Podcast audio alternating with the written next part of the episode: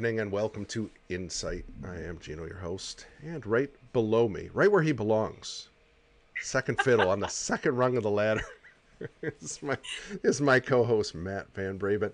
Miko's already laughing, but remember Miko how we used to just do that to Robert all the time? Well, I say I not we, it was really me. So I don't want to. Yeah, I that's don't what I was gonna say. discredit. You should have been on, on last week because you'd have seen, you'd have heard them two pick at each other the entire time. It was fun. We have a good time doing that. Matt, how are you, sir? I'm good. I'm good. I'm trying to stay cool, but aside from that, yeah, Yeah, I'm we were- blessed. we were all just talking before we went live. It is a miserable one today. Miko said it's 96, very high humidity. Um, Yeah, I I almost uh, had an incident of passing out as cutting grass today. It was so bad, but I'm here. I'm refreshed and feeling great, and is super excited to have our returning guest, Miko's fifth appearance on Insite. She is number by far five. she is by far the world record breaker on Insite as far as returning Wow. guests. Yeah, it's not even close. Uh, She needs Miko, a- she needs an award. Miko is from gatherinc.org, her uh, ministry. Let me, you know what, before we even go, let's just throw this up here so everybody can run over there and check it out. Um, I will also, uh, if you go to the links after the show, you'll see all of her information in the description box. And uh, I will also pull up her YouTube channel before we exit tonight. So, Miko, how are you? How are you tonight? I am well. I am well and excited to be back. We are excited to have you because I got to tell you that last teaching, I've listened to it, I don't know, three or four times now because it was just oh. so action packed. And I Yeah. mean, you talk about like, I've I thought I heard everything on faith, but I got to tell you, when I listened to that, it blew me away. There was just so much information. I highly recommend it to our audience to go and check out our last broadcast, which was oh, roughly two months ago. Um, you can scroll back, yeah, somewhere around there. Scroll back. And that, that's the problem with uh, Rumble. I can't do a playlist. That would help tremendously, but they don't have playlists there, so you have to scroll through the whole, you know, every video I've ever made. Um, but it, it will be well worth it, I promise you. So check those out. So Miko, how are you? Uh, How's ministry? How's life in general for you? Uh, ministry's going good. Um, I'm doing well. Life is good. Um, having some uh, persecution from the enemy, which is going to Yeah. be uh, a result of what we're going to be talking about tonight about God's promises. But yeah, when you live for God, the enemy's busy. So I just tell people when they say, "How you doing?" I say, "I'm overcoming," because that's the season I'm in. That's right. Yeah.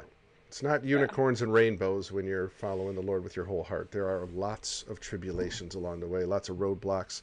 But hopefully tonight we will overcome by the word of God, uh, as we did with with the word of faith last time. Um, and I know Miko's got a ton of scriptures ready for us. And as always, she is well prepared. And I, I, I want to make a public thank you to Miko. I just told her behind closed doors, but I want to say she has been so gracious. There's a uh, woman that we're helping. I won't name her because I'm not sure if she wants to be named, but she um, lives in another state and needs deliverance and some other things. She's been in this battle for a long time. She is a Christian, but uh, we believe there's some things that she needs to be delivered from. And Miko is graciously flying her up and paying for her accommodations, um, which man, I mean, like I can get a little teary eyed thinking about because that is that's what we're supposed to do as Christians. That's what we do as brothers and sisters in Christ. And she doesn't know this person, but she says, "You know what? I want to meet you in person. I need you here, and we will get you here." So again, Miko, a public thank you to you. That is so gracious of you. And I want to say it, the ministry's chipping in for this. So um, yeah, as just that, that's what we do. Um, and our website will let people know we're mobile. So we try to go to people, but in this instance, it's just better for her to come to us. So yeah, we're just gonna fly her up, get her a room and board, and do the ministry that we need to do to her in person. So yeah. Going to be amazing. Going to be amazing. Can't wait to be there, see that. Uh, and all right, well, without further ado, let's get started on tonight's teaching. It's the floor is yours, Tremiko. Okay, so on this evening, we are going to be talking about and examining the promises of God to his saints, his righteous people in times of trouble. So we know that those that live righteous, that live for Christ, we're going to suffer persecution. Christ made that known through Paul. Like we should be expecting that. It shouldn't be a surprise when it comes but we also need to be prepared and ready um, to fight in addition to having a right mindset of God is with us for us and that we need to stay within the confines of his word through every thing that we go through affliction persecution temptation that the enemy is going to send um, our way. Because the whole thing about and i've started a new lesson bible lesson with gather on our monday nights and it's called war book. And so what we're going to be looking at in this series is how to fight. And so one um, of the things that happens in war, and um, my friend Donovan that teaches with me mentioned that war is about attrition. And so attrition is all about trying to wear your enemy out so that you can get the victory over them. And so a lot of times we have these false mindsets that when we're in the middle of a war that when we're you know being confronted by the enemy he's coming against us that it should last for a week or two sometimes it lasts for months and many times it can last for years, years the war that yeah. i'm yeah the war that i'm currently in this is uh going on two years and i don't know when this is going to end but it's about attrition right he's trying to wear me down wear me out and that is not even about to happen so um what we're going to be looking at tonight, the collection of scriptures of what God promises us, is what God told me in the midst of my battle that I'm in right now. And I often meditate on these scriptures and I'm going to get real, real and raw, um, give personal testimony and examples on tonight, just so that this comes alive and so that we all have an understanding. And I'm pretty sure throughout this, Gino and Matt will have some stuff to contribute and share in here. So this is going to be a really good lesson. I love talking about this stuff because, um, you know, what I tend to find is when you talk to saints, they don't number one know how to fight. Number two they don't know if god is with them for them or what their mindset should be. Um, and we should have a confidence that every day we wake up when the enemy comes our way he's gonna he's gonna he's going to pay. He's going to be sad. He's going to realize he picked on the wrong person. But if we're walking around tim- timid and scared and shy you're going to be defeated. So that's what we're really going to be getting into tonight. So um, before we start to look at God's promises to us, I want to make sure that we take a look at three particular scriptures that talks about how a righteous person lives like yeah basically the summary of that. What are the actions and behavior of a righteous person? Um we know that once people are born again and come to christ he says paul told us make sure we don't put on the old man. Make sure we keep the new man on. And so, what I tend to find, especially in life with certain people, and especially when you start to get into the war with Satan, because let's face it, Satan and the kingdom of darkness, they do they do not fight fair. They fight dirty. Um, nothing is off limits to them. They will touch you, your family, your finances, whatever. And the whole point is to get you outside the character of God and to begin to play dirty just like they're playing dirty. And once you do that, you've crossed over into sin. You've crossed over into their playbook, and you're never going to win playing by the enemy's playbook. We have to play by God's playbook. Um, and just to be quite raw and honest with you, sometimes it feels like God is not being aggressive enough. Sometimes it feels like, why are you telling me to do this soft, weak thing? I want to come hard and dirty like the enemy. And the Lord would be like, no, no, no, that's not my playbook. This is the path that we're going to take. And so as I started to get my testimony tonight, um, bits and pieces of that, that has been my mindset at certain points. Like, come on, Laura, we need to we need to get a little bit more dirty here. Uh, and that is just not how we play. So those things will get us outside of of being righteous and to starting to live in the muck, in the mud, in the sin, in the dirt um, and here's the thing God operates 100% through his word. So if the enemy is able to get us outside the word of God, we really don't have a chance at all to win the war. So let's take a look at three scriptures and I'm going to um, give them to Gino because he's going to pull those up for us. I'm going to, you know, pace myself and go kind of slow. Um, we're going to be going to the easy read version and we're going to go to Romans chapter 6 and verse 16 first and take a look at that because we want to establish how do righteous people act? what are they supposed to do? So Romans 6 and 16 and the easy to read version. And here God reveals, and actually, let me go there myself so I can pull it up on my screen. So Romans 6 and 16. And let me go to easy to read. And so God reveals here in this particular verse surely you know that you become the slaves of whatever you give yourselves to. Anything or anyone you follow will be your master. You can follow sin or you can obey God. Following sin brings spiritual death, but obeying God makes you right with Him. So let's pause and focus on that last portion of words. Obeying God makes you right with him. To be in to be in righteousness, to be righteous means that you are in right standing with God. It means that you are right with him. And God clearly reveals here to be right with him, we have to obey God. And God is his word, according to John 1 and 1.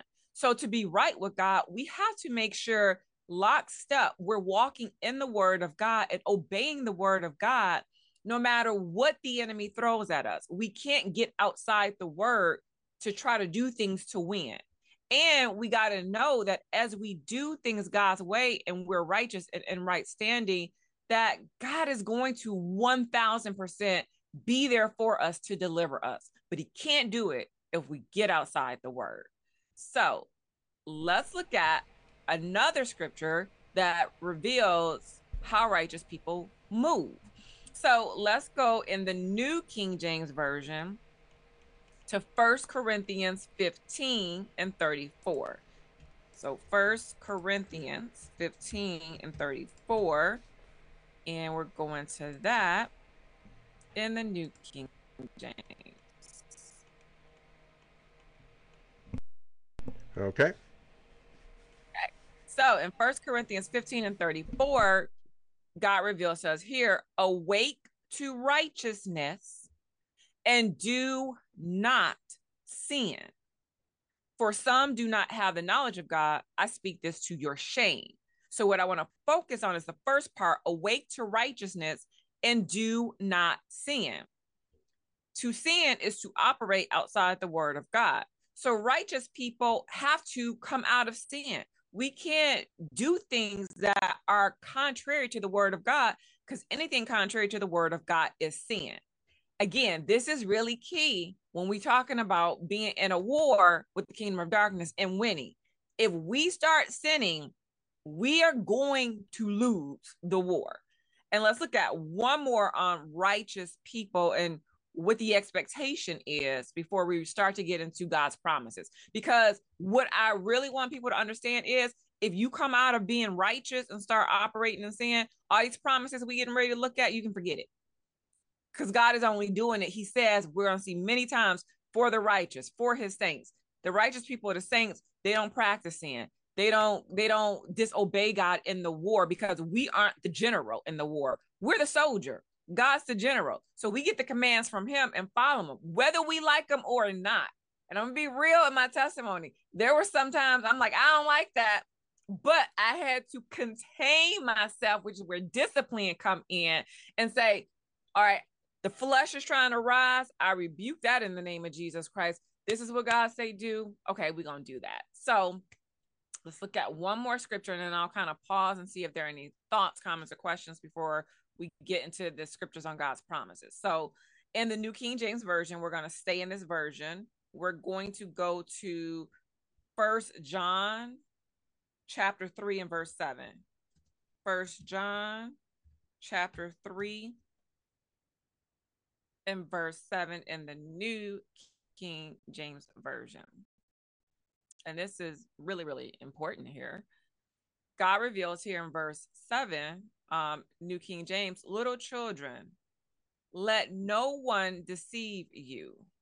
Um, I think you may not be in New King James. Uh, when you hit New King James, hit search and then it'll change it.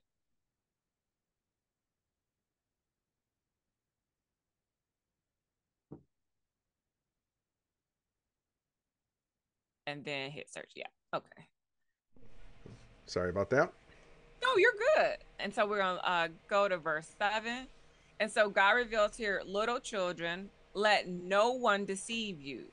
He who practices righteousness is righteous, just as he, being God, is righteous.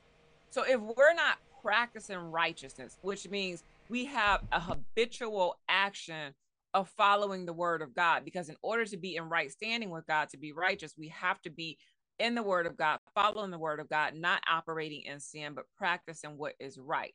So that is the mindset we need to have because in war, in times of affliction, in times of persecution, in times of uh, persecution, that is what the the goal of the enemy is. One of their strategies is to move us outside of godly character and behavior and get us over into sin. Because if they can get us over into sin, we now become weak and they can have their way with us. So let me pause and see if that sparks any thoughts, questions, or comments. Matt? Dino? okay, I'll take it. I was I can Oh, always talk, good. but I was I was just letting you have the floor first, my friend. Uh, no, a hundred percent. The care. Look, I think it's um, you can see this just in regular life in the natural world. If someone is trying to get you to do something, if they're trying to manipulate you and make you do something that you normally wouldn't do, they're going to deceive you and cause you to be unrighteous so that they can control you. I mean, I think that's that's blatantly obvious. I mean, I've seen that over and over. You see that. I hate to say this, but I see it in the church sometimes. People Yes. will they they want someone to you know do something different in ministry, or, or use a gift they don't necessarily have, so they'll convince them through unrighteous uh, persuasion. Maybe that's a good way to put it. And uh, and that person, if they're especially if they're weaker in their faith, they'll stumble and they will absolutely fall into that kind of sin and unrighteousness. So it is a great tool for the enemy to use against us to get us off our kilter. Um, I think, um, you know, I know that you said you're going through a season. You've been in a season. I'm definitely in a season. I don't know anybody not in a season right now that is really chasing and pursuing him with their whole heart. Like, I, I don't know a single person. Everybody I talk to. Um, and I got to say, in my own personal season that I've been going through, I've had some really bad moments. And the Lord had to show me recently Yeah. how bad it was. I did, and it, it, it literally broke my heart um, because I realized, oh my gosh, I have been doing that, and I didn't even know it. So in this season, even though we're taking our bumps and bruises, it's an amazing time to go through, knowing that we're being chastened through this, we're being refined, we're being um, honed in for our callings and our giftings. So in that, as long as we're humble, as long as our heart's in the right place, it's okay. We're okay Yeah. um, we're we're still you know we're in a, we have a repentant heart. We, we're not uh, you know so callous that we're not going to move forward. So I think that's really important. But I can Yeah. definitely see how the unrighteousness could sneak in because you want to speed things up or you want to change the way it's going. Yep. I, yeah, exactly. And God is not microwave. You know, there's a process to how He moves, and we have to get with that process. So I'll give a quick little testimony of what I'm going through and what I've been going through for almost two years now. Um, and don't know when it's going to end. And I kind of mentioned this a little bit to you a few times, Gino. Um, but you know, there's always progressions in this story. I, I promise you, my situation could be a Netflix special because I literally have the neighbor from hell. So um, I've been in my house now for eight years, and I would say um, I bought it in 2015. And when I bought the house, the neighbor to my right had a gate from her house going to my house, and it was bolted into the house. So apparently, she did that when no one was living in the house and the house is vacant because no one's going to let you bolt a gate to their property line and block their side lawn because it was a portion of my side line that I could not even access, and her gate had a lock on it. So I'm new to the neighborhood, first time homeowner, young, spent all my money to get the house. I figure once I start, because I bought the house and the outside needed work, renovations. So I already knew I was going to be renovating. So my thought process process was when I get to that side of the house, I'll mention it because I know it's probably going to be a fight once I mention it. So the summer of 2021, um, I got landscaping done in my backyard, and the contractors were like, you know, and 2021 was a year where we had all that rainfall like we've never had before. So it was very clear to see what problems was on people's, you know, properties that needed to be fixed. So the great thing was I was having, you know, landscaping done where they ripped the whole yard out, took all the sod out, like everything was being done from scratch. And they were like, you know what? The best thing to do is to run your downspouts underground, run a tube and create a French drain so all the water pops out. So they had to do the French drain and the tubing. They had to run all the tube from my backyard up my side lawn, going to the front for the French drain where a portion of the side lawn she had blocked from her gate. And apparently, which I had no clue, she was claiming that that portion of the lawn, not the whole entire side lawn, just that portion, I think it was about four feet by 17 inches, was hers. And so I'm like, oh no, because I got the title to the house, the deed to the house, like everything. So um turned out this was to be a battle because her daughter ended up getting in my face and the daughter lives right across the street and her husband is a lieutenant for hamtramck police department. I live in a different city not that city but i'm putting it out there. So you have a, a woman that's married to a cop. He knows the law. He knows this is wrong not doing anything to help the situation so i ended up having to get an attorney to threaten her to take the gate down that didn't work so I ended up having to pay for a survey. I got that done November 2021. Um, by that point, she realized I was serious and she beat me filing the lawsuit. Now, she falsely claimed that through all the water damage that happened that summer, and she has no gutters on her side of the garage in between us. She's been in that house since the 70s, no gutter. So you know there is water damage over there. She's blaming me for the water damage, trying to sue me get a brand new garage, and she got someone to give her an estimate for a new garage for sixty to seventy five thousand dollars. She wants wow, my that's French, a nice garage. Yeah, yeah, yeah. She wants my French drain to be removed, and she's trying to take possession and say she owns my side lawn, that portion of the side lawn. So ended up having to um, do a countersuit. So this has been going on since January of 2022, the lawsuit portion. But the oh and the day that the contractors were doing that which sparked me knowing i was going to have to get a lawsuit her daughter got in my face and yelled and said you just started a neighbor war oh and so i was like, like yeah. i never never experienced anything like that so i'm wow. like hey so turns out we're now in what? July 2023 um they're doing everything to stall the case. When we meet with the judge or meet with a mediator um we're finally to the point. I had a survey done. She turned around in march of like 2022 and had a survey done so we did mediation. The mediator ruled in my favor. She didn't like the decision that the mediator ruled, so we had to go back to the judge. The judge don't understand why we can't solve this because this is stupid. So she decided for us to get another survey done, which is more. And what I need everyone to understand, all of this is costing me money. Mm-hmm. Oh yeah, absolutely. I am in the right, but the enemy is trying to drain me of resources trying to drain me in my emotions. He's trying to drain me in in everything because when Wants Satan that attacks, joy to go. Exactly. It's not just one area when the attack comes. He's trying to hit a smorgasbord of things in your life at once with oh, one attack. And throughout the whole thing, they have been constantly doing things to provoke me. They'll bring the whole family over at the same time. When I call the police, the police won't side with her, they'll side with them. When I call the city inspector out, he won't side with her, uh, with me. He sides with her because at first he was siding with me on the phone. And then when he saw her in person, we're two different races.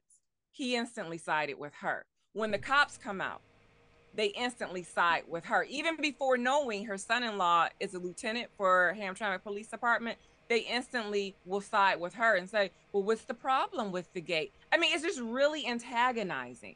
And I will have to say, as a Black American, black people have to deal with this all the time. Uh-huh. And so I've never had to deal with racism like this before.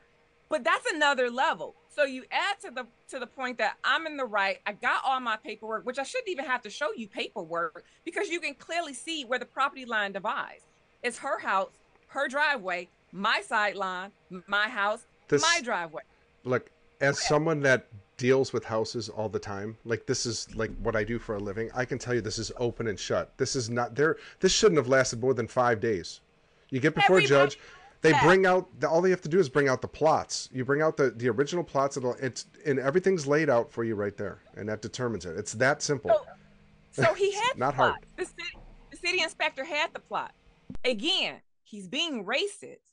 He didn't even call me to tell me I found the plots. I had to call him after two weeks of waiting on him. So he finally gave me the plot because he really didn't want to do it, but it shows as my land. But you can't use the plots in court. You have to get surveys done. So the fact that this case has lasted for two years, everybody, attorneys, judges, everyone saying this makes no sense. It makes sense to me because it's a spiritual attack. And I also believe they practice witchcraft. So you got those elements involved there. So going into this, I have to be wise. I have to be in lockstep with God because not only am I facing the fact that I've shown all the cops, and I shouldn't have to do this as an American citizen. I had to, I gave them just to be a good citizen my title, my deed, the survey, everything. They see everything. Now, in the process of me in December of 2022, I went ahead and took her gate down and put a fence up to block off my sideline. About three, four months later, knowing it wasn't her property, she put an extension on my fence further up so she could add a gate.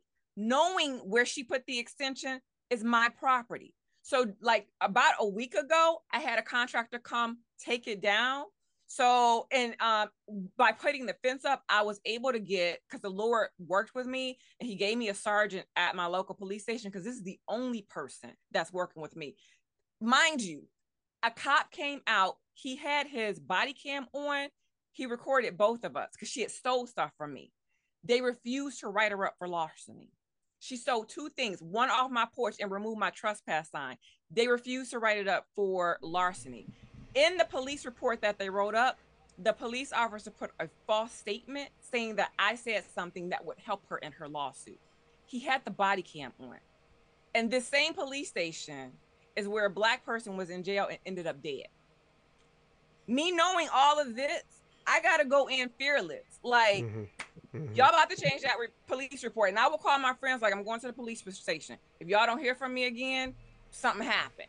So I got all of this going on. I got natural stuff going on in the midst of a spiritual war because I know all of this is just the enemy mm-hmm. using them mm-hmm. to do racist stuff, to do this, to try to hinder. To, there's multiple fronts that I'm facing. So I finally found the Lord blessed me to find one person out of that whole police station that is working with me. He made him change the police report and take all the false statements out. So I got both copies if I need to show this in court that's how bold he is. He had his body cam on and wrote false statements. Did you did you get the body cam footage? You can get it. You can get it. We we I'll tell you how. Um, okay. Actually, we'll, well, maybe we'll talk after okay. because yeah, that's gonna okay. yeah because we deal with this. Trust me on the other stuff I'm I'm working on, and you can get it. it. It it might take a while, but you can get it. Okay. Yeah, and especially um, you know, good a good lawyer. This is done. This would be done. I don't know um, what's going on. I don't know. You're gonna have to tell me what city you're in too. Yeah, yeah I will. I have to know. Yeah. Um, but yeah, so all of this is going on. She just recently put up another fence. I just took that down like two weeks ago, and when she put the fence up, the same sergeant wrote her a citation for trespass. So she has to appear in our city court for the trespass, but our case is not with my city; it's with Wayne, Wayne County in Detroit because our city's too small to take the case.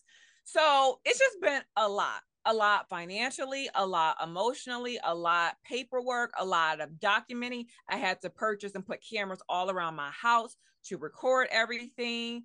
Um, two days after I took the fence down, she was backing into her, um, trying to back into her garage. She made a mistake and backed into the wall of her garage. The whole thing is leaning over. You know who she blaming for the accident? Me. I wasn't even over there. How am I responsible for you not being able to drive? So everything that goes wrong on her side of the property, she blames me and tries to add it to the lawsuit. So that's what I'm dealing with. You're And going so- through worse than I am, Miko. I thought I was going through bad. I'll get, you took the cake. Sorry, that's So- mine's bad, but yeah, wow, crazy. And my whole approach has been because this is what the Lord told me don't look at them, don't speak to them, don't acknowledge them.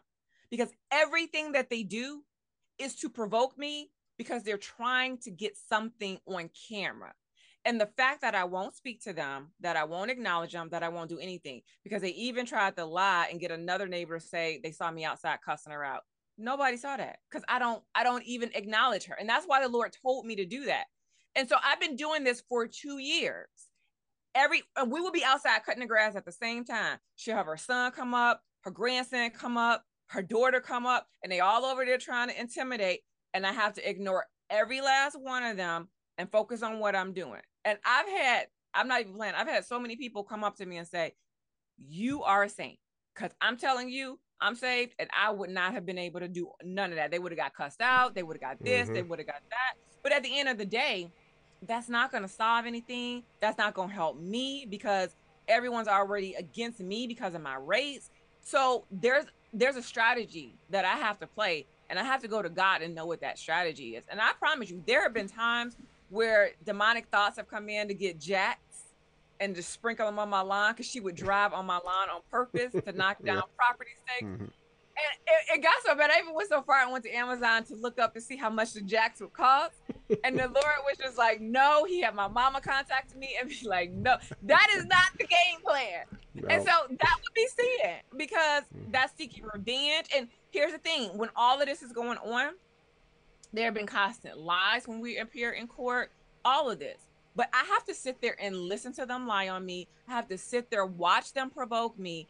And there's a different strategy that the Lord has given. So I wanted to give that testimony as I go into this lesson to show you I'm not just up here reading scriptures and not going through nothing. I'm Mhm. going through a lot right now, but I am winning. But here's the thing the victories don't come boom, boom, boom, boom, boom, and you like, yay, we winning. You win in one area, and then there's a setback, and you like, whoa, okay, let me get my hair right because I wasn't prepared for that. Go back to the Lord. He give you another strategy. You do it. You got to keep doing it. It take a long time, and then you get results. All right, Lord, we're cooking, and then you get another setback because their their their tactic is to lie, is to try to bribe people, is to try to deceive people, and so the enemy is playing extremely dirty, and that's why I said I can't get in the mud with them. I can't get in the muck. I got to do it God's way, and God's way is not going to be doing sinful stuff. It's going to do. It's going to be doing righteous stuff, but you're going to feel like you being weak, like you being a punk, like people walking over you. But in the end, you're really winning because all of this stuff is stacking up against her, and in the end, it's gonna be a shut case, and there she's gonna be a tremendous loser in the end of Uh-huh. this. May even have to pay me a lot financially. Oh, oh, I have a feeling. Vengeance is mine, saith the Lord. On. And he's, you know, and his timing, his timing obviously is not our timing, but I can, Yes. I've, the team of people I'm working with, I say this all the time. It doesn't matter what today looks like. I really don't, because he already knows the end, and he allows evil to work its course to its maximum potential, so that he can use it for the maximum good on our on our end. And so that's why it's so important to stay righteous. The, the thought the thought life I think for me personally is harder than not doing something. Like I I don't act out upon my thoughts hardly ever. I mean, like it would be bad if I did sometimes. so because there is a lot of that like, oh, I'll get him. I'm just going to do this this this and that, you know, and then you're like, wait a minute, I can't do that. What am I thinking? Um Yeah. but there are people that aren't restrained by their thoughts. They act Yeah. upon their every thought and those are sociopaths uh, and psychopaths. So that's you know that's this teaching is so critical to anybody that has these inner voices that are telling them, "Oh, just do it. They deserve it. This, they deserve revenge." No, vengeance is his, and he will. You will be paid back. There's no doubt in my mind. They will. They will suffer tremendously. You know, Miko, this is crazy, and this is a perfect. I, this doesn't really tie in with the teaching, but I think it's important to say. I know Miko well enough that if those people came over and said they were sorry, she would forgive them instantly and she would get them saved. she would pray with them. She would do whatever it took to get. That's what we do. We love our enemies. That's hard. That's a hard thing, especially what she's had to endure at, at the hands of these people. Yeah. So that's that's the thing, difference. And the sad thing is, she knows that I am a disciple of Christ. I even before all this happened, I prayed for her foot, and her foot got healed. And this is the evil she does. This wow. is how evil this family is they don't care. And I told you, I believe that they practice witchcraft. And I know that the son, I think he told me he was a third degree or 33 degree Mason. And so we got we got a lot of demonic stuff going on here. Um, and so oh, God has given yeah. Yeah. God I'm so given, glad. Careful, Shamiko. Careful. I was I was just gonna say the masonry you're, thing. You're creating here's, bunny trails. Here's the problem. Let me tell you another thing, okay? The, and I can masonry, you need to look into masonry because I can tell you the courts, we're, we're dealing with this too. The courts, the cops, and, and then yeah. if their clients are all masons, they stick to the brotherhood. That's why all of, yeah, it's a big club. Uh, it's an evil club. It's a cult. And they do this. They have little symbols. And next time you're in court, watch watch their hand gestures or watch the handshakes. Yeah. Very closely. it's all in Zoom though, but I am oh. trying to see. Mm because yeah. he the family is not even supposed to get on on the Zoom, but they've been making their way on every single time. And I'm sure I know why. But yeah, I'm very aware of the gestures and the things how they all stick together. But the thing is, you none of that will supersede God. And so that's where the patience comes in and the perseverance comes in to know even while they're doing all these little dirty things, it's not going to work. But I can't just sit there and be like, oh, it's not going to work. There are specific prayers that I have to pray. There are specific things that I have to rebuke and bind. I have to fast often. Um, and we can get into all these things in another lesson when we talk about warfare and how to fight.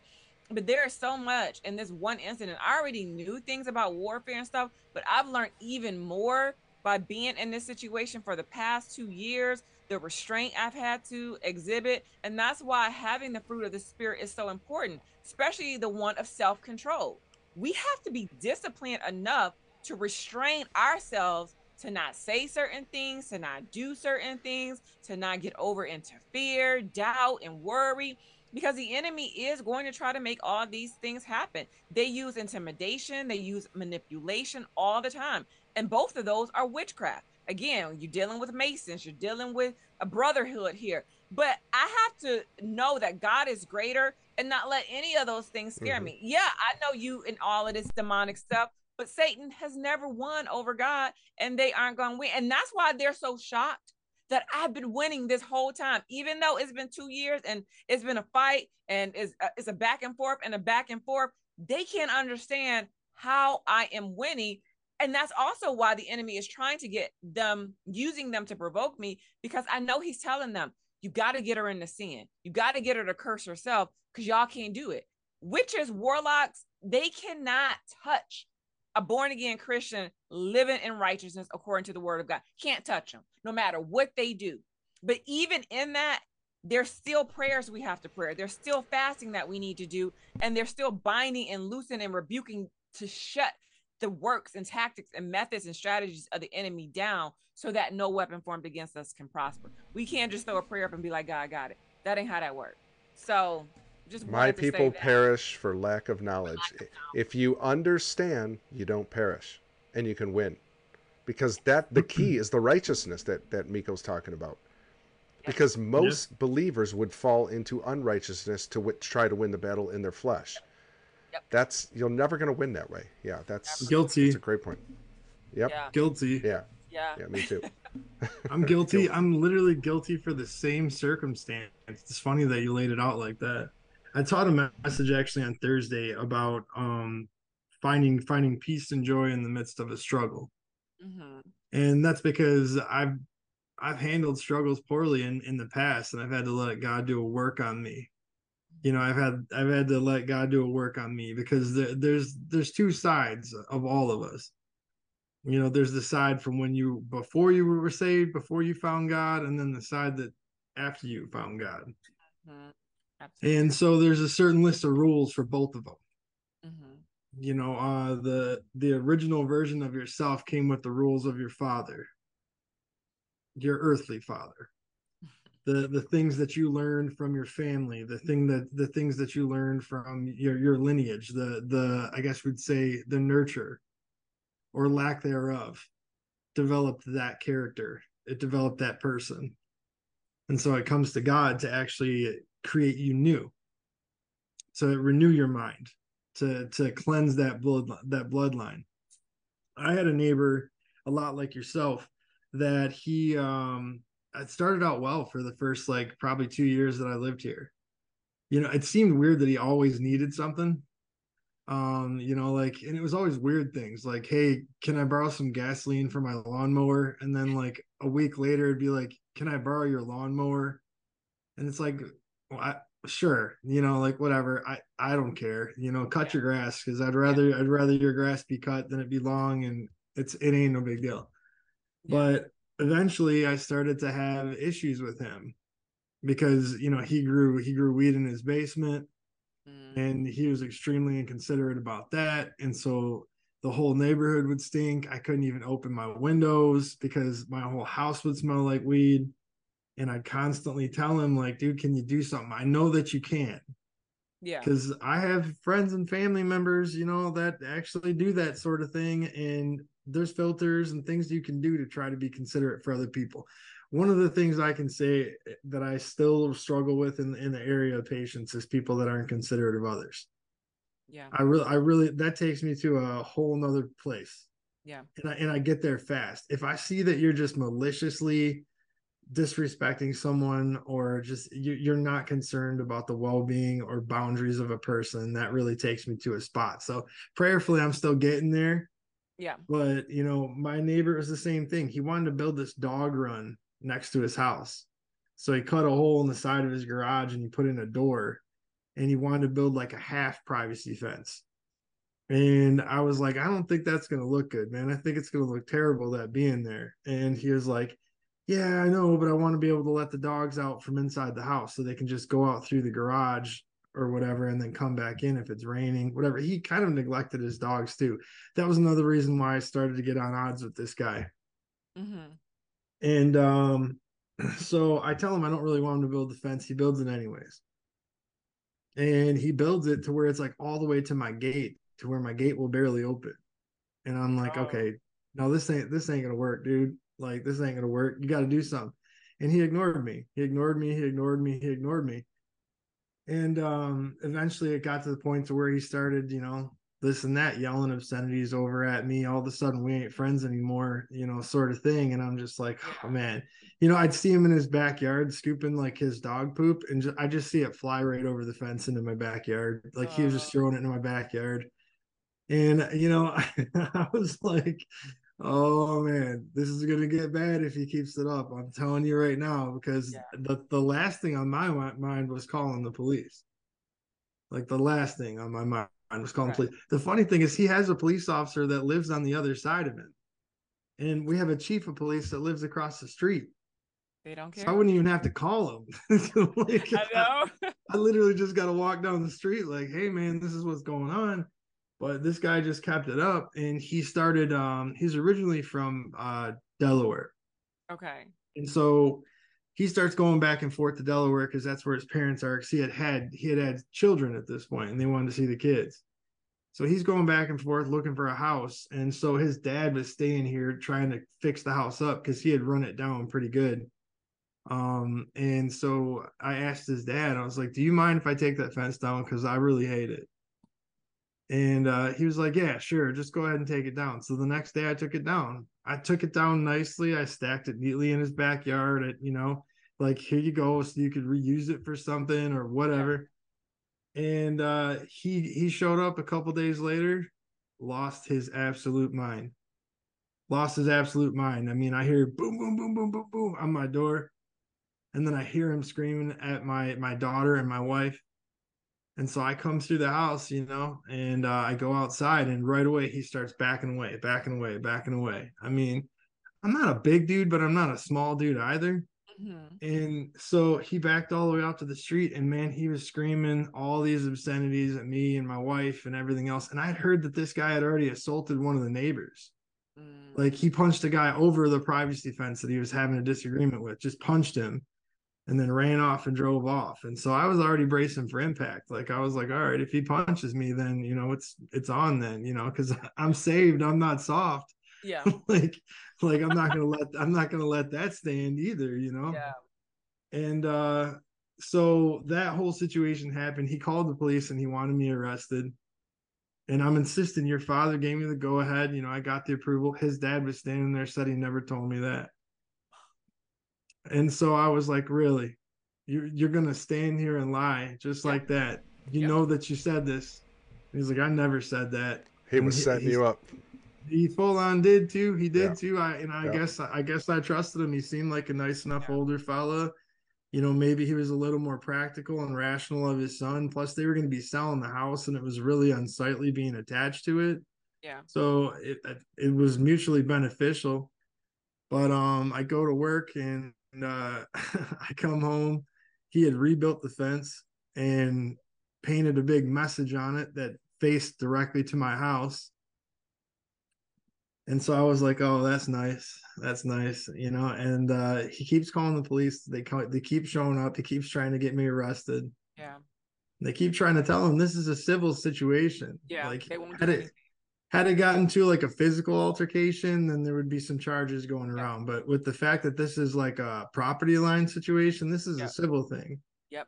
You handle this in the courts. Yep. Well, I knew that this dude wasn't going to take it that far. I knew he wasn't going to try and take me to court. He was just trying to get me in trouble. He was trying to see that I was like punished in some way. Yeah. I mean, thankfully, I mean, th- and this situation dragged on for like six months before they before they finally sold the house. Okay. And uh now I have like this Albanian family over there that never, you know, never bothers anybody. Yeah. like they keep to themselves, and you know, whatever. You know, yeah. they're they're nice, quiet people, but I can tell you that you know there there was times where I was about to lose it. I was about yeah. to lose it with him. Yeah. I mean, I really was. And that day when we were out like chest to chest, it was like make a move, make a move. But I'm happy that he didn't. Yeah. Um, you know, because I wasn't gonna start it, but I surely would have finished it. Yeah. But um, I still went around to my neighbors and I apologized for what had happened because you know their kids are outside and he's screaming all these obscenities and I'm yeah. I'm I'm screaming at him too. I'm not being vulgar, but I'm screaming back trying to get him like to just listen. Why won't you just listen to me? Yeah. And he's just MF in this and your wife is this and this and this. Man, I was so grateful that he was gone, but it, it took about a year process before he actually left. Thankfully, he was on his way out. Yeah uh, when all this happened. But it's funny that you mentioned that whole sort of situation because it uh, it got ugly real fast. I mean, yeah, and it can, yeah. He was uh he was a triple A baseball player. Oh wow! And so he would uh like he, miraculously windows would get blown out in the neighborhood, and it's just like, I mean the, the guy was a crazy man. He really was. He was a crazy person. Yeah.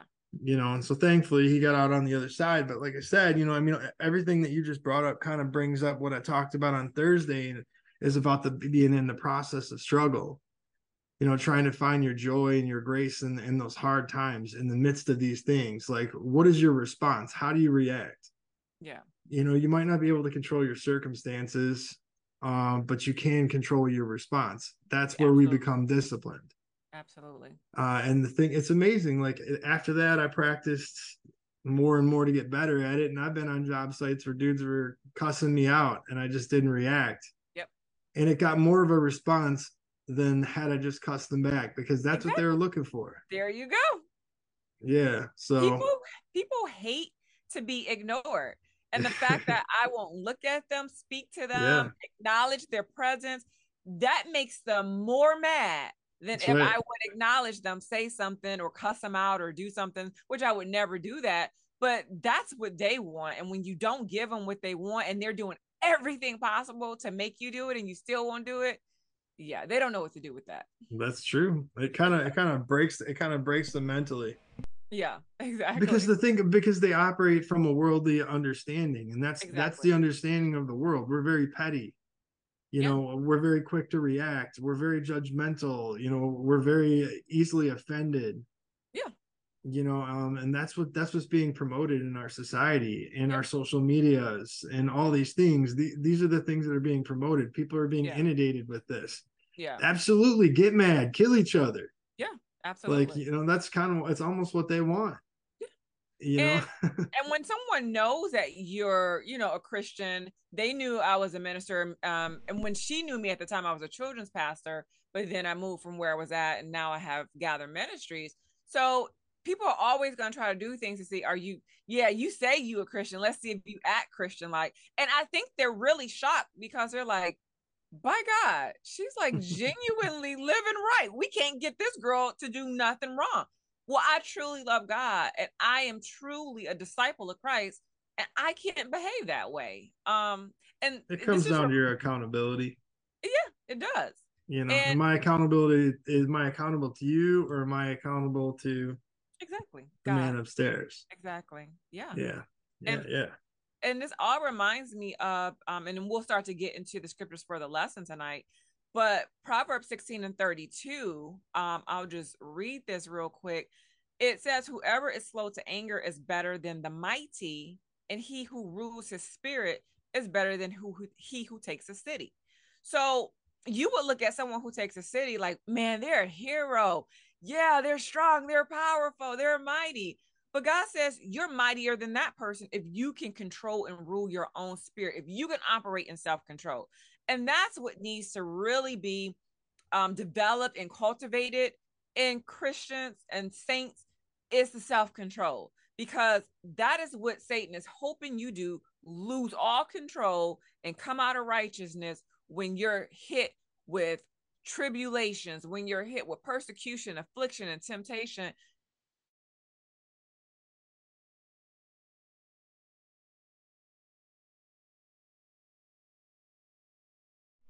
Anybody hear me? Nothing but. Oh, that was and like you say, yeah. Oh, we froze up for a second. so yeah. Enemy, can you hear me? What did you? What did you I, not? I can. It was my internet. It said a oh. unstable signal or something. That was weird. Go ahead. Okay. Yeah, we're good. but yeah, but he wants you to not, like you said, Matt, Matt, Matt, have the peace and the joy and all of that, and that's where the word of God is true and comes into play. He says that in the presence presence of the Lord, there's fullness of joy. So what I got to do in the midst of the storm is stay in the presence of God. I have not once, I have not once been depressed right, right. in all that I have experienced thus far. And that's just some of it. I haven't even shared everything because time we won't have enough time for me to get into the nitty gritty of everything that I've been mm-hmm. experiencing. But what I shared so far, I think is enough. And most people will be depressed, down and out. People like, why don't you move? The Lord blessed me with this. You think I'm gonna let somebody run me from my blessing? Absolutely not. I'm taking authority in the spirit realm, and this is gonna shift. If anyone moving, it's gonna be her and her family off this block. So I have not once been depressed. I have had joy. I have had peace, even though I got the devil next door trying to raise up hell. Nobody's going to take that from me because I am blessed of the Lord. And so we got to know how to still have joy, how to still experience peace, how to still operate in self control, how to stay in righteousness, even in the midst of a storm. And when you can do all those things, right. the enemy cannot touch you. I don't care what you do. I don't care what demonic organization or secret society you are part of. It's not going to work. And that's what God wants all of you to know who is tuning in tonight don't look at those things because that's what Satan wants you to focus on. Oh my God, they know this judging. Oh my God, they know this copying. Oh my God. He said, I made them. I'm greater than all of them. At the name of Jesus, every knee is going to bow, every tongue is going to confess, and you need to know who you belong to. And so that's right. what God wants everyone tonight. You need to come up out of that weak spirit and have confidence and walk in that boldness to know who your father is, who you belong to, and what the end of the story is, because the end of the story is victory. So let's get into these scriptures so we can have that mindset. So, the first scripture that we're going to be looking at of God's promises in times of trouble, and again, this only works for the righteous, We're going to be in the New King James Version, and we're going to go to Psalm 34, and we're going to read verses 15 through 19. So, again, we're going to Psalm 34, verses 15 through 19 in the New King James Version. So, here in verse 15, God reveals, and the psalmist is saying this to us to reveal things to us about God. The eyes of the Lord are on the righteous, and his ears are open to their cry. So if you're righteous and you are faced with persecution, tribulation, and affliction from the enemy, talk to your father. He's there. His ears are there, open, listening, ready to deliver you. But you got to go to him and talk to him. 16 says, The face of the Lord is against those who do evil, to cut off the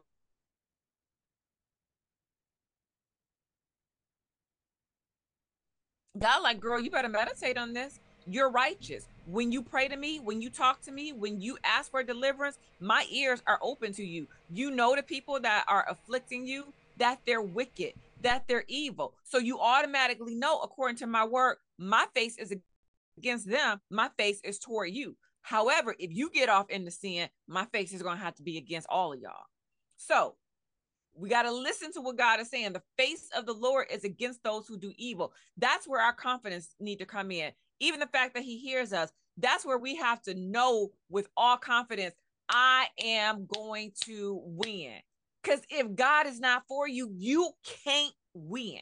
17 says, the righteous cry out, and the Lord hears and delivers them out of all their trouble. God doesn't say he delivers the righteous out of some of their troubles. He says all of them troubles. So when it comes to the cops writing false police reports on me, when it comes to them not helping me, when it comes to the city inspector not helping me, when it comes to all of this different stuff at play with people trying to work against me, lie against me, God says, I'm going to deliver you from all of that. So don't even focus on that because what happens is when we get in trouble instead of focusing on God and his word, we focus on the problem. That's where the depression sets in. That's where the carnality sets in. That's where the revenge sets in. That's where the unforgiveness sets in. And all of those things are sin. And all of that stuff is going to lead you to lose. So we keep reading verse 17. Verse 17 says, The righteous cry out, and the Lord hears and delivers them out of all their troubles. The Lord is near to those who have a broken heart and save such as have a contrite spirit. Contrite spirit means that you have remorse, guilt for the sin that you operated in. When a person has that mindset that they they have remorse for what they've been doing and they want to repent, he says all day long, I can come near to you and I can help you. Verse 19, I love this. 19 says, Many are the afflictions of the righteous. So think it not strange that you got many afflictions. It's supposed to be that way because Satan hates you. So many are the afflictions of the righteous. Here we go. But the Lord delivers him out of them all. Not out of some of them. He says a second time, I am going to deliver you out of all, out of everything. I don't care what it is you're facing. I don't care how insurmountable it seems for you to win. You're not going to win through carnal earthly means. You're going to win by being in lockstep with your father who hears you when you pray to him and tell him about all the troubles coming your way, telling him about all the people the enemy is sending against you to try to bring you down, to try to destroy you. It, God said it's not going to work. Even though they try, even though the weapon is formed, because he said, no weapon formed against you will not prosper. He never said the weapon would not be formed. Oh, they're gonna form many weapons against you and aim match at you, but it's not gonna work. So this is one scripture. We're gonna look at a few tonight where you got to get that confidence. And I had to meditate all these scriptures that we're going through, and I probably won't get through every last one of them. This is what I had in rotation in my mind. This is what I was rehearsing day in and day out. That's why God says in Joshua 1 and 8, meditate in my word day and night. So one, that you don't forget my word. So you can make sure you operate in it and that you're not moving over into sin. But then he says, if you meditate in my word day and night, that you will prosper and have good success. In Psalm chapter 1, verses 2 through 3, he says, If you meditate in the word day and night, you shall be like a tree planted by the rivers of water that bring forth its fruit in the season. But that only happens as we meditate in the word day and night. These scriptures were day and night for me, day and night, which means was on these scriptures. Whenever I looked at what they were doing to me, yeah, I looked at it, I glanced. I didn't focus on it. Okay, this is what they doing. Let me go into prayer. Let me meditate on these scriptures to get my mind right so I can be confident to know whatever they do, not gonna work. I know they plotting against me in secret, don't even matter. Let me not focus on that because my God said he hear me when I cry out to them. When I cry out to him, he's gonna deliver me out of all the troubles, all of the afflictions what better promise can you get? What better assurance can you get? The problem is, do you believe it? Because if mm. you don't believe it, that's where the wishy-washiness comes in at. So let me pause before we get to the next scripture and see if there's thoughts or comments or questions. Yeah, that'll definitely cause the double-mindedness that James talks about that we need to avoid. You know, I me personally, like the season I'm in, that has been an issue at, at times where I'm having I'm having this double-mindedness and mm-hmm. it's like oh my gosh why do i keep thinking like this negative thought that's anti-god it's anti-scripture you know anti-word and i have to keep like just like you said i have a rotation. I just have to keep going through the word through the word re, you know reprogramming my mind to think differently than it wants to because our natural path for the brain is to think negative. That's what this world is. It's a yep. fallen world so your brain is in a fallen state. That's why paul said renew your mind daily. That's why it says be transformed in your mind. Because you and, and to make sure you're of the faith examine yourself daily you know crucify the flesh. All these things help accomplish defeating that double-mindedness exactly. and that is the enemy i gotta tell you miko lord, the lord has really rebuked me like in my mind like through prophetic oh. words my own dreams like yeah he has I, and i keep saying i'm like lord i don't want to be like that i'm trying i'm really like focusing on like the word and, and his promises to me and the, what he's done in my own life, you know, just experiences and things. But man, it is a relentless thought of um, trying to plant doubt. Yeah. Like I can yeah. believe for a lot of things, but sometimes it's really hard to believe for yourself, at least yeah. in my case. Yeah. Um, no, for others, I, I, I, don't have that problem. Yeah, it's really uh, hard sometimes because because you know yourself and you know like, ah, boy, I don't think that could ever happen for me and you kind of get in this little pity party, right? And you're just kind of like like that little kid in the corner, and you're just kind of moping around. It's so Tell easy to story. get there. Yeah, it's just easy to get there, but you have to fight that. You have to, otherwise you, you won't have victory. Absolutely. Yeah. I mean, I'm going through it. I'm going through it right now. You know, Gino. Like mm-hmm. I've been a 20 year tradesman, and now I'm trying to start a ministry. I'm trying to build a business. I'm trying to do pastoral college. I'm trying to do all these things at the same time. you want to talk about vain imaginations and false witnesses? Man, they've been they've been chatting at me constantly. I was meeting with I was meeting with the co-packer today, and I'm sitting there just looking at the numbers of what it's actually going to take. And I know that it, this is something that God has put on my heart, and I know that this is something that God has has has made for um, an avenue for me uh, just because so far, just because of the way things have happened, it had to be God. And and it's just because upon my own devices, I wouldn't have gotten this far. And so I still find myself living in that place where we're like, man, this is intimidating. I'm thinking about all the things I got to do, and I'm, I'm thinking about all the things that it's going to cost, and you know, time and effort, and yes, money. But you know if it, if it's if, if it's god ordained then the provision's already there i just got to reach out and take it but it's hard to remember that because if you live on a flesh side of things and especially if you come from someone that was raised with a lack mentality um it's kind of hard to see that because i never grew up with any influence of entrepreneurs I never grew up with any influence of positivity. I grew up with a poverty lack and a poverty mindset you know, because that that was uh, that was where I came from, and so I'm you know I'm battling against history right now, you know, and so it's it's tough, it's yeah. tough, you know. I, I mentioned to my my uncle some a couple years ago when I was going to be ordained as a minister, and I told him that you know he knew he'd known that I'd already been going down the road, and I'd been changing my life and old habits had been falling away and you know, I'd been changing my speech and all these different things and I mentioned the fact that I was going to be ordained in a couple weeks and his response was why? And I'm like, why? Like why? That's your response? It's not it's not like I started dealing heroin. you know, it's like it's like you want to know why I want to continue to grow closer to God or why I want to be better. And at first it kind of like it was a weird thing where it almost shut the conversation down like we were out we were out having uh, we were out playing golf and i just was like i don't even really feel like playing anymore mm-hmm. you know and it, and then i got into my i got into my feelings about it and it, it i had to i had to sit back and reflect about it and and get to a place of understanding that of course he wouldn't understand yeah but you know we have our we have our knee-jerk reactions you know one of the sessions that i learned i've been learning about in in college is um, the ladder of inference. And that's the way that pretty much every human being in their flesh processes things. You get to these ladders and you step up these different rungs. And the farther you get up, the more dangerous it gets because you start to let vain imaginations in and you start to have these preconceived notions and you start to create false narratives. And that's where the devil really wants you to spin out.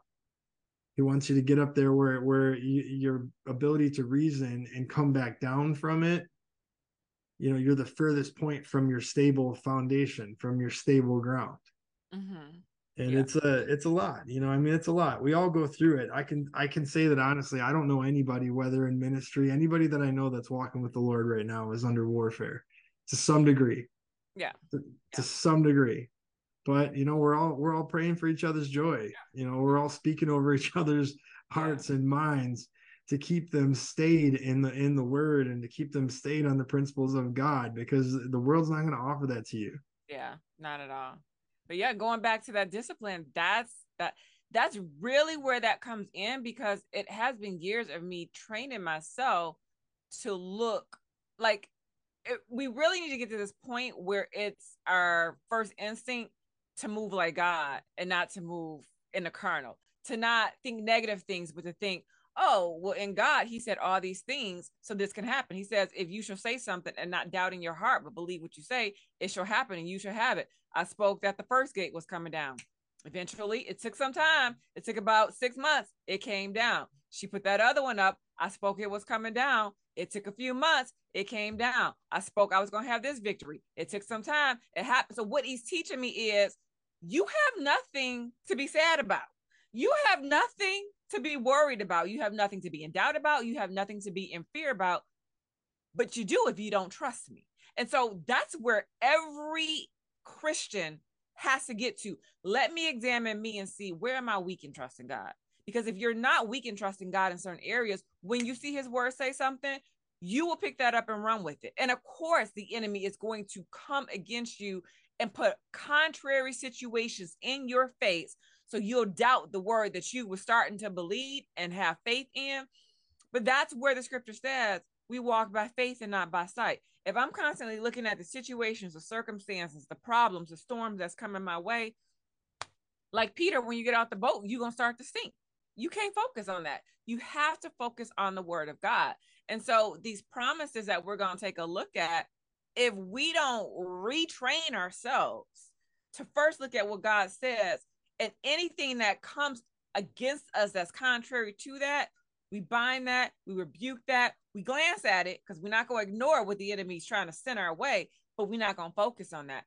I'm telling you, it's discipline. And we teach that a lot in Gather Ministries. If you are not disciplined, what soldier is not disciplined? If you are an undisciplined soldier, you're not winning no wars. You're going straight in the battle and getting shot.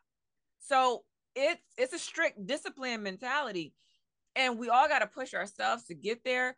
But this also doesn't happen without fasting. I have never fasted so much in my life. Um, and we can always do like um a, a podcast on that. But fasting is critical. A lot of times we're using one or two of the tools God gave us when sometimes you need to be using three, four, and five. So at the same time. So fasting is so powerful because not only does fasting cause you to focus on the spiritual and focus on what God say. It eliminates doubts. It causes you to hear the battle plan from the Lord more clearly so you know what steps you need to take. It loosens and destroys the bonds of the enemy. There are so many things fasting do. But if I am being attacked mentally, if you know you're being attacked mentally with doubt and um, fear and all these different things, you need to be incorporating fasting as you're meditating in that word day and night.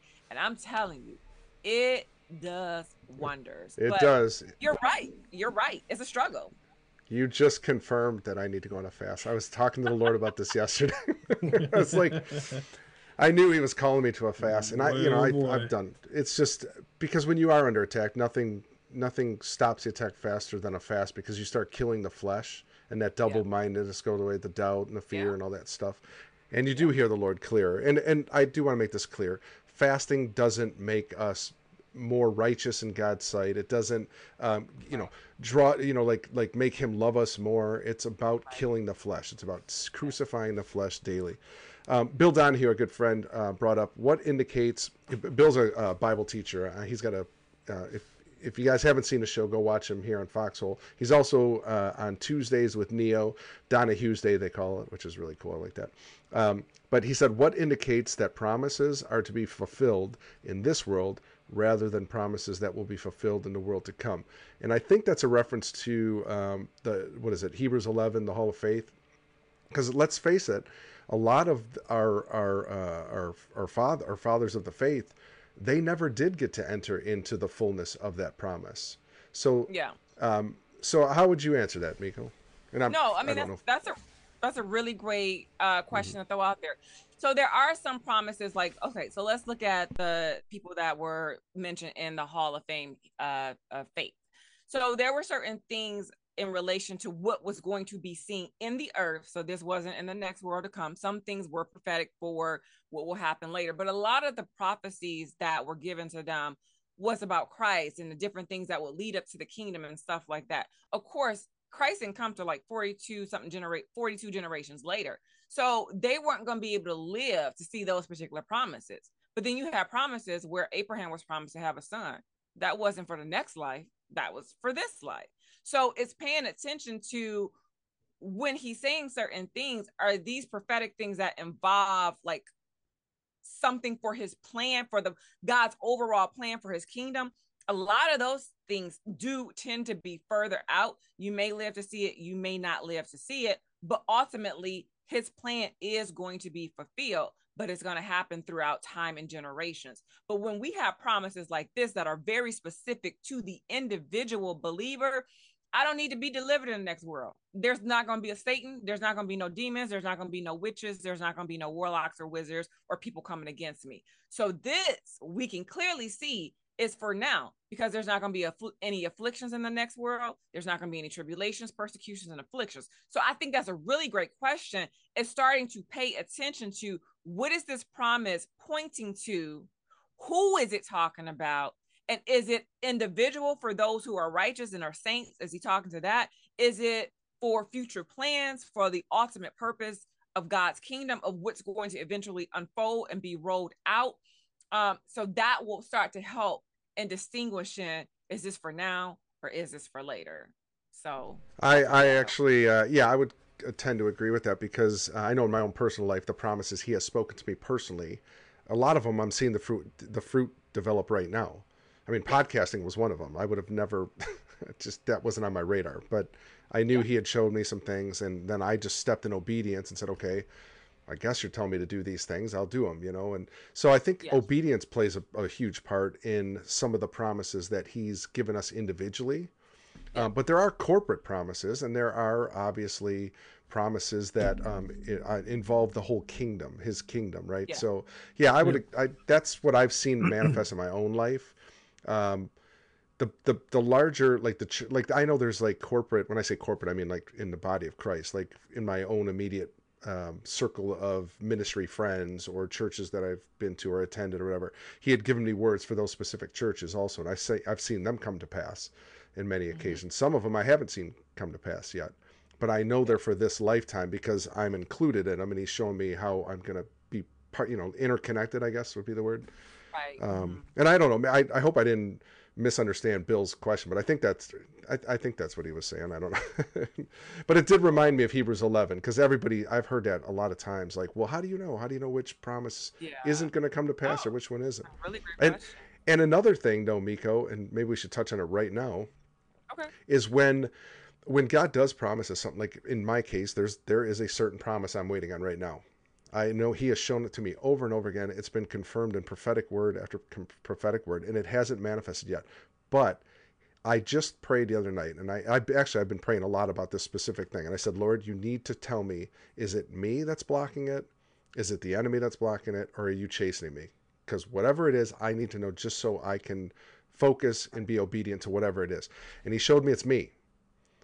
And now, because it's me, I could delay the promise forever, and it, I never see the fruit of it Yeah. if I don't get out of the way.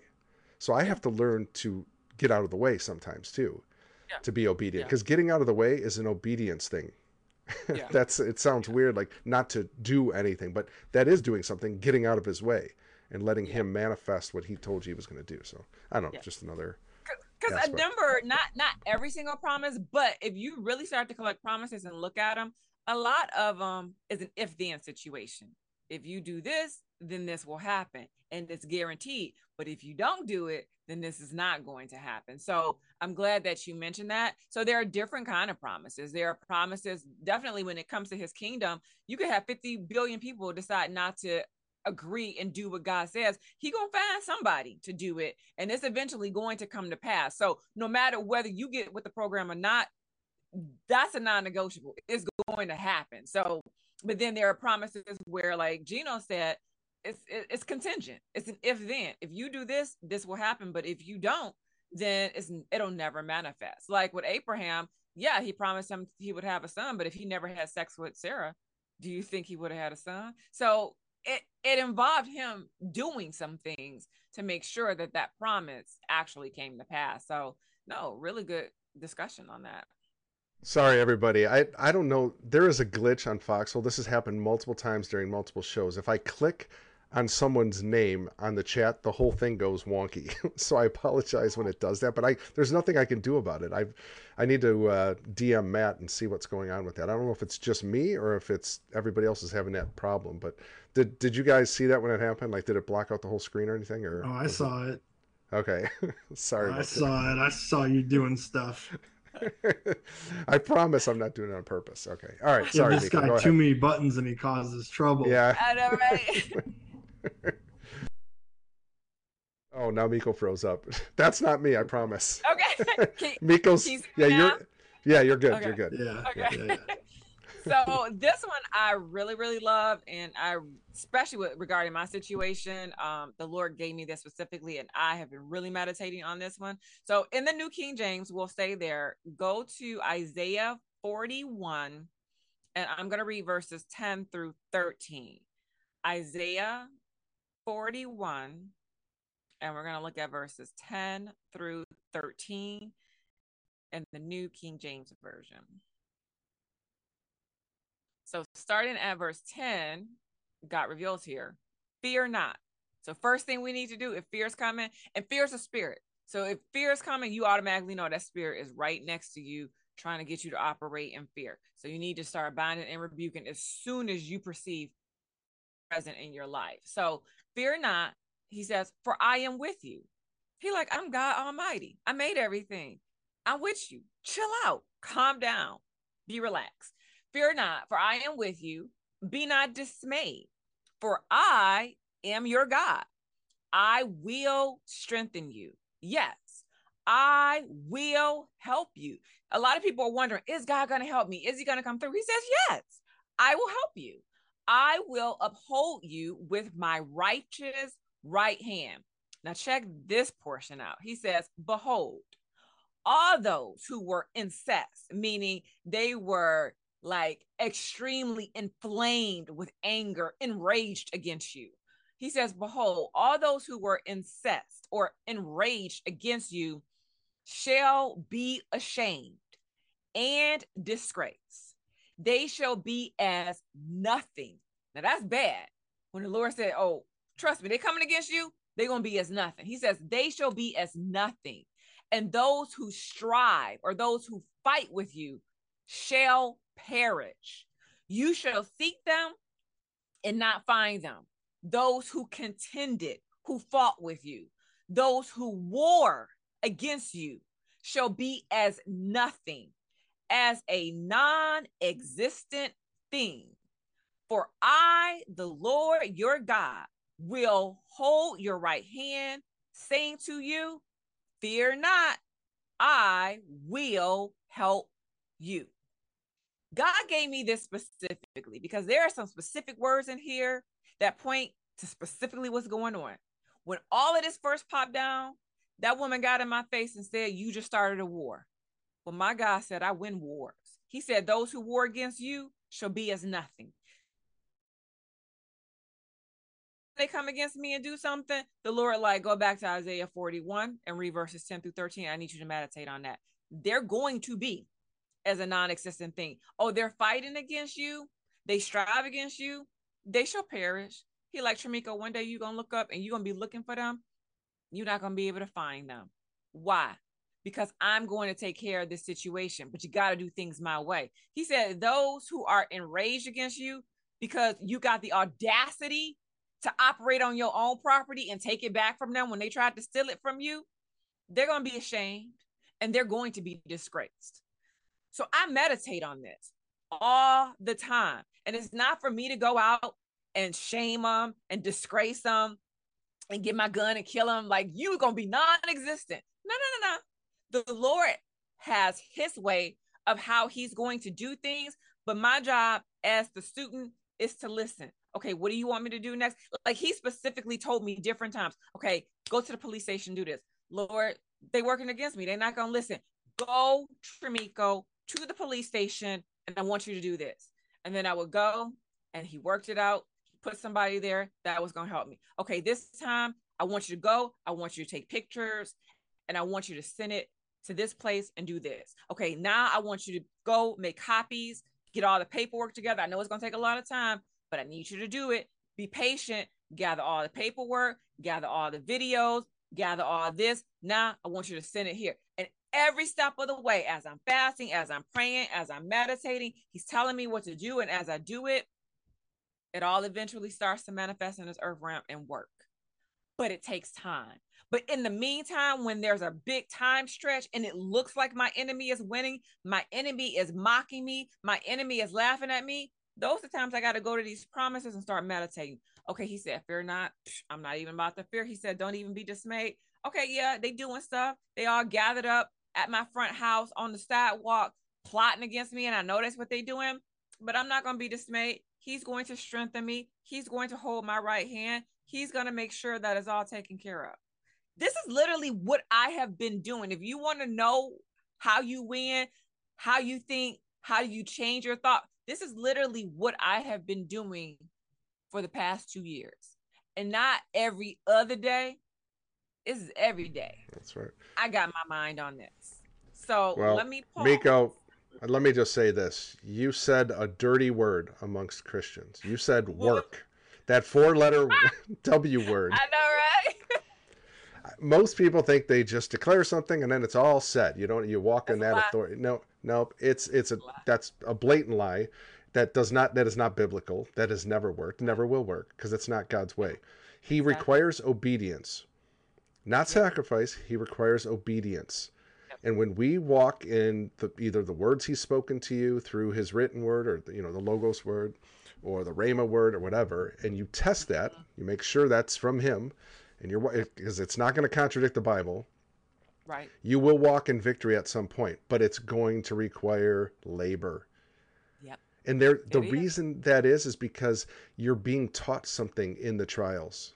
There's yep. always a there's always a lesson to learn. We never arrive you know, if you think you if you thought you've arrived, you've you've uh, misled yourself. Exactly. So you you need to keep, we pursue him with all our heart, mind, soul, and strength, and walk in his statutes and his ways, and victory does come. But yep. that's in his timing. We can't yep. force it. I'm telling you, the thing I'm going through right now, I, I'm telling you right now, I cannot I have begged him at times, sometimes, to please, Lord, get me out of this situation or whatever and it's just he he recently showed me. He says, you know, you got to change your mindset. That's work. Just like Miko yeah. said, how many? How often do you do it, Miko? Every other day? Every three days? no, every day. Every, every day. single day. And I'm it's it, hard. it's really hard sometimes. It is. It is. Mm-hmm. But here's the thing: me, my desire to be an overcomer, and not because there's a lot at stake here. My property is at stake. My reputation is at stake because I'm I'm I'm I'm I'm throwing God's name out there. Uh, everything that I have is my finances, all of that's at stake. It is just like, no, I, I'm not coming out the loser at the end of this, especially when I got documentation that this is my property and you trying to steal my property from me. Absolutely not. So, whatever I need to do, however long I need to do, because remember, I said war is about attrition. The enemy wants to try to wear you down so that you will quit. And that's where God talks about in Galatians do not be weary in well doing. Don't be weary in doing what's right according to my word. Keep doing it, and you shall reap if you don't quit, if you don't faint. So I already know going into this, this is stuff we got to know. Like we can't be ignorant of this stuff. Okay, so I can't faint. I got to keep doing what's right. I don't care how long this takes. My mindset, and that's the enemy. And I remember my friend testified that there was a demonic force inside of his wife and they had been and the the, the the the demon was inside of her so he could hear all of their conversations knew whatever was going on and eventually this demon spoke up and said i'm gonna win because i'm gonna outlast both of you because he saw that they were starting to become divided that they were starting to become weak that their family members were saying all kind of things although they're all followers of Christ, they were just saying things that were not in agreement with God's word. And so he knew there was a lot of frustration, a lot of confusion. He knew that they were tired. And he said, I'm going to outlast all of you. And that's what the enemy says against all of us. Oh, don't worry. I'm to outlast you. You're to lose. You're not to overcome. You're not to be victorious. Even though God already purchased victory for you, you'll never see it because I'm to outlast you. And your mind has, your mindset has to be, you will never outlast me. I don't care if this takes five years. I don't care if this takes 20 years. You're to be getting it all 20 years. You're to be getting the business from me, and that your kingdom is going to get wrecked all the time. And here's the thing I'm constantly out here witnessing to people, making sure people are water baptized in the name of Jesus Christ. People are being filled with the Holy Spirit speaking in tongues. People are coming to repentance. People are being healed. People are having demons cast out. People are learning the word of God and not being ignorant of Satan and his devices anymore. You know what I am right now? A threat. And you know why I'm being attacked so hard? Because they're trying to take me out. And God said to me the other day, because it's all about perspective. And sometimes you do want to get in these woes like, why me? Woe me. And God said, You looking at this wrong, child. The reason why you've been in a two year battle and why the enemy is coming so hard after you is because you a threat. And the only reason you a threat is because you wear my name, you got my power, and you walking in my word. And you are bringing many souls to the Lord. You think they're happy about that? So change your perspective and and be honored by the fact that they want to spend so much time on you and focus so much of their time, attention, and resources on you to try to take you out. And at the same time, you got to be as confident and bold to know we can war as long as this war has to happen. I will come out on top because my father is with me. I will not fear. I will not be dismayed. He will help me. Those that come against me will be disgraced. They will be ashamed. They will be as a non existent thing. I rotate I rotate that around in my mind all the time. I'm righteous. When I cry out, he hears me. He's going to deliver me out of every trouble. He's going to deliver me out of every affliction. Why why would I be depressed? Why would I be scared that this is not going to work out for me? Why would I be anxious? Why? I'm living my life. I'm still witnessing to people. I'm still taking time to have fun. It's summertime. I'm still spending money to fix my backyard up. I don't care if I got to pay for two surveys. I don't care if I got to pay for the lawyer. You not about to break my lifestyle. I'm not missing one step. And that's the mindset. we got to have, but many people don't. And that's why many people are being defeated. So let me pause before we look at another scripture. Any thoughts, questions, or comments? Matt, anything? And that's cool. If Uh, not, I just want to I'm, give a break. I, I think no, Miko. I think well said. Obviously, um, yeah, I agree. and I agree. Yeah, I Okay. agree 100. percent I mean, I think you can just go ahead and keep going Okay. here. So let's go to we're gonna stay in New King James Version. Um, and just interrupt me if there's something. I'll just keep going through the scriptures. So we're gonna look at Psalm 37, and I'm gonna read verses three through 11 because there's a lot here we need to like really unpack. So Psalm 37, verses three through 11, and the New King James Version. And again, I am giving all of you the scriptures that I have been using for the past two years to get my mind right and, and to win this war. So God reveals here in Psalm 37, starting at verse 3 trust in the Lord and do good. Okay, so that's what righteous people do. We do good. We can't stop doing good because the enemy coming against us, using people. Because remember, our war is not with flesh and blood. Our war is spiritual. It's not carnal. The weapons of our warfare are not carnal. It's the principalities, it's the powers, it's the rulers of darkness, the wickedness and high places. It's the demons that are the foot soldiers they're sending against us. Yes, they're using people to come against you, but it's really not the person. It's the demonic power behind the person. So continue to do good. Dwell in the land and feed on his faithfulness. Delight yourself also in the Lord, and he shall give you the desires of your heart. My desire is to win this lawsuit, and for every claim she has against me to not even be addressed, for her to not win, for her to lose everything. He said, Okay, that's the desire you have. Tremiko, delight yourself in me. I'm going to give you the desire of your heart. So let's pick on up with verse 5. God goes on to say in verse 5 commit your way to the Lord. Okay. I got to commit my way. You said, do what? You said, shut my mouth. You said, go back in the house. That's what I commit my way to the whatever he said. That's what I'm going to do. So commit your way to the Lord. Here we go. That, that here's another nasty word trust.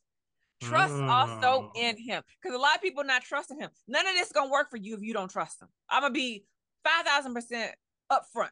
So he says, commit your way to the Lord, trust also in him, and he shall bring it to pass. Why would Yep. I fear? Why would I be in dread? Why would I be dismayed when he promises he gonna bring it to pass?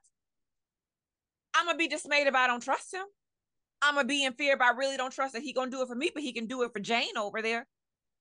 We got to get this right with us. So trust also in him, and he shall bring it to pass.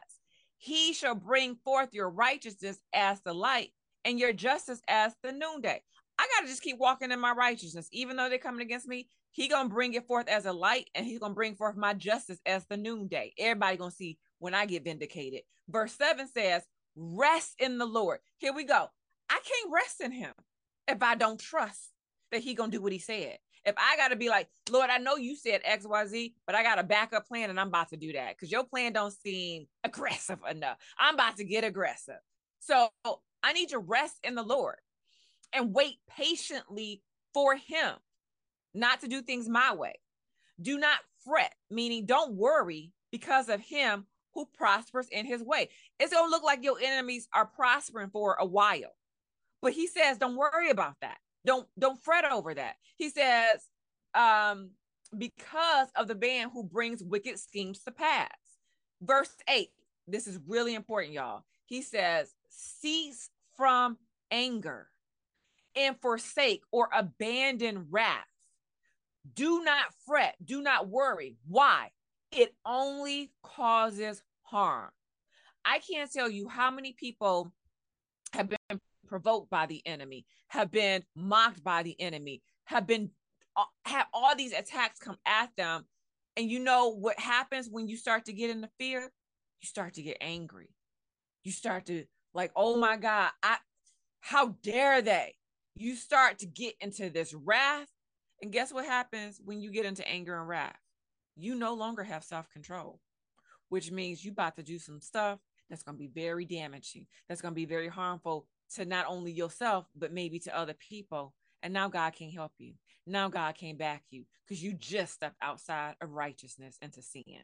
So he says, going back to verse 8, cease from anger, forsake wrath, do not fret, it only causes harm. Verse 9 says, For evildoers, they shall be cut off. Don't worry about it. But those who wait on the Lord, they shall inherit the earth. For yet a little while, and the wicked shall be no more. Your victory not going to come overnight. Indeed, you will look carefully. This is what we just read in the last passages. Indeed, you will look carefully for his place, but it shall be no more. But the meek shall inherit the earth and shall delight themselves in the abundance of peace. This is another scripture that I have been meditating in. And when they do stuff, I'm not gonna lie, it's not a sin to be angry. It's a sin to stay in that anger and start to move over and to do stuff that causes you to sin. That's why you can't go to bed angry. Because if you go to bed angry, them demons gonna get in there and be like, you should do this, you should do this, you should say this, you should smack them upside the head, you should XYZ. And it's just like, nope, not gonna, I'm not gonna allow myself to stay in a place of anger. I know what you're doing to me is wrong. I know what you're doing. You know, you see yourself as superior to me. You think I shouldn't have anything, that I'm not worth having. I'm not even about to get over into anger. You know why? God made me. He made me great. He made everybody in different shapes, sizes, and colors. He loves all of us. Nobody is better than the other. So I'm not even about to let the racist mindsets get in my head and start to play with me. Not gonna happen. The enemy tried to put fear in. Well, you know, everybody getting shot up that look like you, so you better keep it calm. No, no, no, no. I don't know that they worship Jesus Christ and serve him like I'm serving him. And when we start to look at their lifestyle, they weren't. So I, the Lord, He tells me all the time, don't compare yourself to them because they didn't know me. You know me. And I'm not going to let that happen to you. So there's a lot mentally, feats that the enemy has tried to put in my head that I've had to overcome and go to these scriptures and be like, no, no, no, no, no. Because I'm righteous. You're not getting me out of righteousness. And I'm not going to operate in anger. Because if I operate in anger, I'm going to cause harm to myself. And God's not going to be able to help me. So I want you to see in here, he says many times, we got to trust him. We got to commit our way to him. And when we trust him, we got to rest and know that he's going to do his part if we do our part and trust him and commit our way to him. So let's go to another scripture because all these scriptures, I'm telling you, power packed of God promising what he will do for you in times of trouble. We're going to stay in the New King James Version. I love this one too. We're going to go to Psalm 145 and we're going to look at verses 18 through 20. So, Psalm 145, and we're going to look at verses 18 through 20 in the New King James.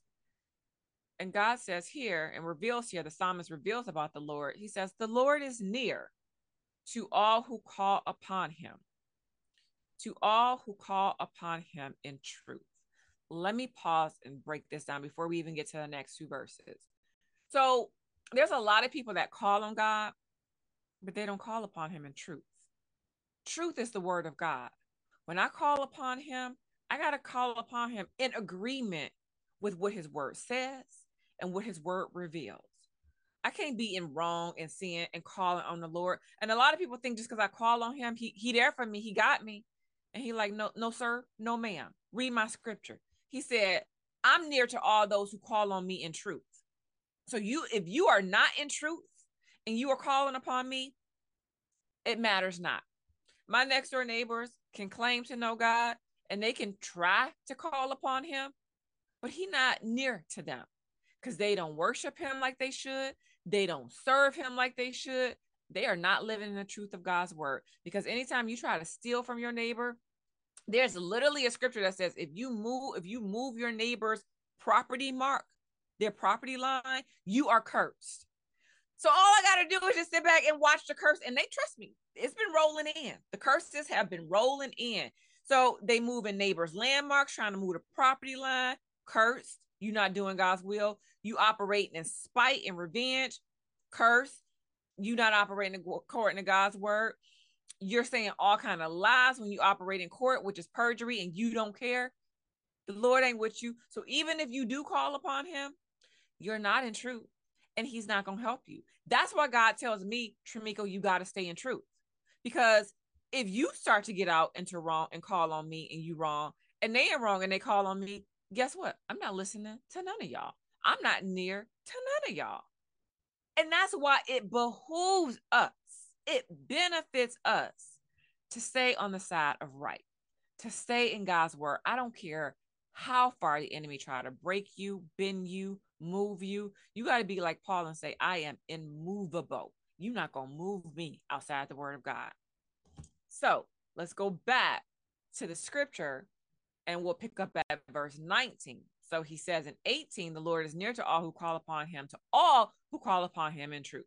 19 says, I love this. I have this highlighted. He will fulfill the desire of those who fear him. He also will hear their cry and save them. Well, who are the ones that fear God? The ones that respect him by living according to his word. Let's go to verse 20. 20 says, The Lord preserves all who love him, but all the wicked he will destroy.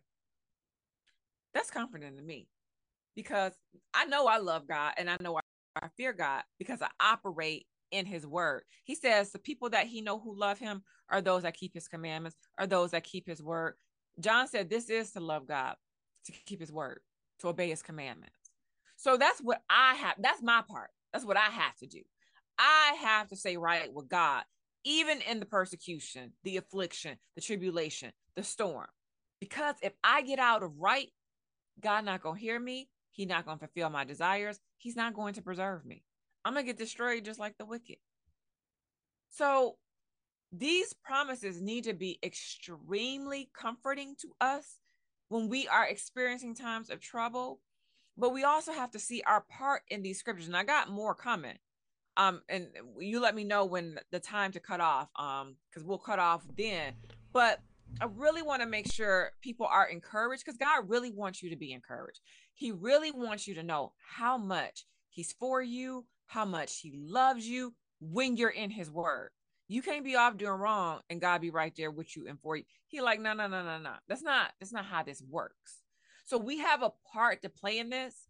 And as long as we're keeping our part in these scriptures, you can be comforted to know in times of trouble, you coming out one top. So let me see if there's anything before I keep going. Uh, amen to all of that. Okay. You know, um, it, yeah, it same, it's awesome. Same. Isn't it awesome? Like leaning on God's promises, knowing that he he's not a man that he should lie. And I know there's um, a lot of my favorite teachers would you know they said well there's no verses in the bible you know and and you can't just like pick and choose what verses you you want to use as promises and things like that that would be the um, you know the opposing argument on some of the stuff but i gotta say if he's speaking to his people isaiah was speaking to the jews that's we're grafted in. We're we're part of the family. If you're a believer in Christ, you've been grafted in. So the promises apply to us as a family, uh, and as His children. And so I, you know, and I, there are some promises that are very direct and to a certain person. I get that in the in biblical standard, but you know, in these cases, these are things you can hold on to. You can trust them because God doesn't lie. He's not a man that He should lie and you can hold on to them. I know in my personal life, and Matt can attest to this too, and Miko can attest to this, and I'm sure a lot of people watching this can attest to it. There are promises that you've hold on, held on to, and they came to pass mm-hmm. because you were obedient and because you were uh, you you resisted the temptations that the devil was throwing your way, trying to get you off off the path. So. Right.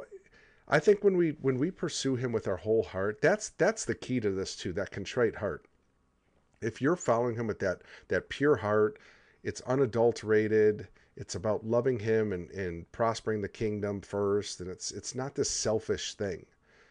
Right. We all would like nice things in our life, of course we would, and God wants to give us nice things. He's not against mm-hmm. having nice things, you know. You know now the word of faith. I mean, they take it to another level. You know, like name it and claim it, uh, grab it and what is it? Uh, grab it and blab it or, or no, blab it and grab it, um, spit it and get it. I mean, you could. There's a million of them, but all of those things. You know, I used to be part of that. I remember when I first became a Christian. You know, I used to chase after that stuff, but it was yeah. it was that was from a selfish point of view. It wasn't from a kingdom perspective. And that's what Miko's telling telling us here. Like Miko, I know Miko. Miko is like God centered. That is her life. Like it is God first and everything second everything else second. So, and Matt's the same way. I mean, everybody we we hang out in our, you know, Pastor AC, everybody. That's it's always about God and what does He want me to do for the kingdom, and He's yep. going to bless us in that. He will. He's yep. definitely going to bless us. So yep. as long as that that heart's contrite, I mean, that's I think that's kind of a key here, understanding that that has to be right. Yeah. Because if absolutely. that's not right, everything else just kind of falls by the wayside. Exactly. Okay, so let's stay in Isaiah. Um, this time we're going to go to the NLT. I think that's New Living Translation, NLT. And we're going to go to Isaiah 43 and look at verses 1 through 3. So Isaiah. Uh, New Living, you said? Uh-huh. yep, okay. LT is the abbreviation, New Living Translation. Got it. And that was, sorry, what? I, no, you're good. Isaiah that, 43. I, it just Okay. Sorry, it, it keeps. I don't know. I keep hitting the wrong button, so it changes on me, and I got to go through the whole list again here. Oh, come on. So now it's not clicking. There it goes. Okay. And I'm just Isaiah... I'm just double checking to make sure it's in. It. Okay. And that was 43. Yeah, yeah 43 verses okay. one through three, and okay. And it is living. There we go. I just wanted to make sure. Okay. So in Isaiah 43 verses 1 through 3 we we learn here um, and I just want you to focus on really we're gonna focus on verse two um, and three. Um, but it says here, but now, O Jacob, listen to the Lord who created you. O Israel, the one who formed you says, Do not be afraid, for I have ransomed you. I have called you by name, you are mine. And this is where I really want to take a look at verse two. When you go through deep waters, I will be with you. When you go through rivers of difficulty, you will not drown. When you walk through the fire of oppression, you will not be burned up. The flames will not consume you, for I am the Lord your God, the Holy One of Israel, your Savior. So let me actually just go back to verse two real quick and just kind of start pulling some stuff out. So in verse two, he says, when you go through deep waters, if you know anything about deep waters, it's kind of uneasy to walk through because it's like, oh, this is getting kind of dicey. Deep waters is maybe up to your waist, could be up to your neck. What I want you to see is God said he never promised you weren't going to go through anything. You're going to go through, meaning you're going to come out on the other side but you are going to be in some storms. You are going to be in some messes that you didn't create because the enemy is going to bring it your way. He tells one us more thing. Go, oh, yeah. Sorry, Miko, to interrupt, but one more thing about deep waters: it's resistant. It builds good. resistance walking against it. So that's good. That is really good. And so as you're walking through, you're right. It's building that that resistance is there, right? So it's not it's not easy is is what i want to really point out and that you are you are going to be in some situations that could be scary but god at the same time tells us not to fear. And that's what i want you to see. It's kind of like an oxymoron or it's just like this is like the opposite of my reality. I'm facing something extremely scary and you telling me not to fear? Well that's because god like i know who i am little girl little boy and you need not to fear. So, yeah, you in the deep water. You're not going to drown. And he literally says, when you go through rivers of difficulty, I love that rivers of difficulty. As a Christian, you're going to go through some difficult stuff. But guess what? God said, You're not going to drown. That's not going to kill you. You need to get back up. Stop trying to be depressed. Stop trying to find that rope to hang yourself. Stop trying to find those pills to take so you can just, you know, kill yourself and, and go to the next world because the next world gonna be hell if you commit suicide. You can't escape this is what he's trying to tell you. You got to go through it and you can get through it with god.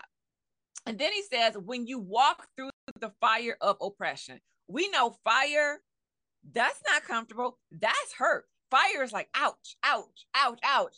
This is uncomfortable. This is inconvenient for me. Oppression, that is inconvenient. It hurts. So when you walk through the fire of oppression, he says you will not be burned. Yes, you're going to be in fire, but it's not going to consume you up where you're going to be dead. He says the flames won't consume you.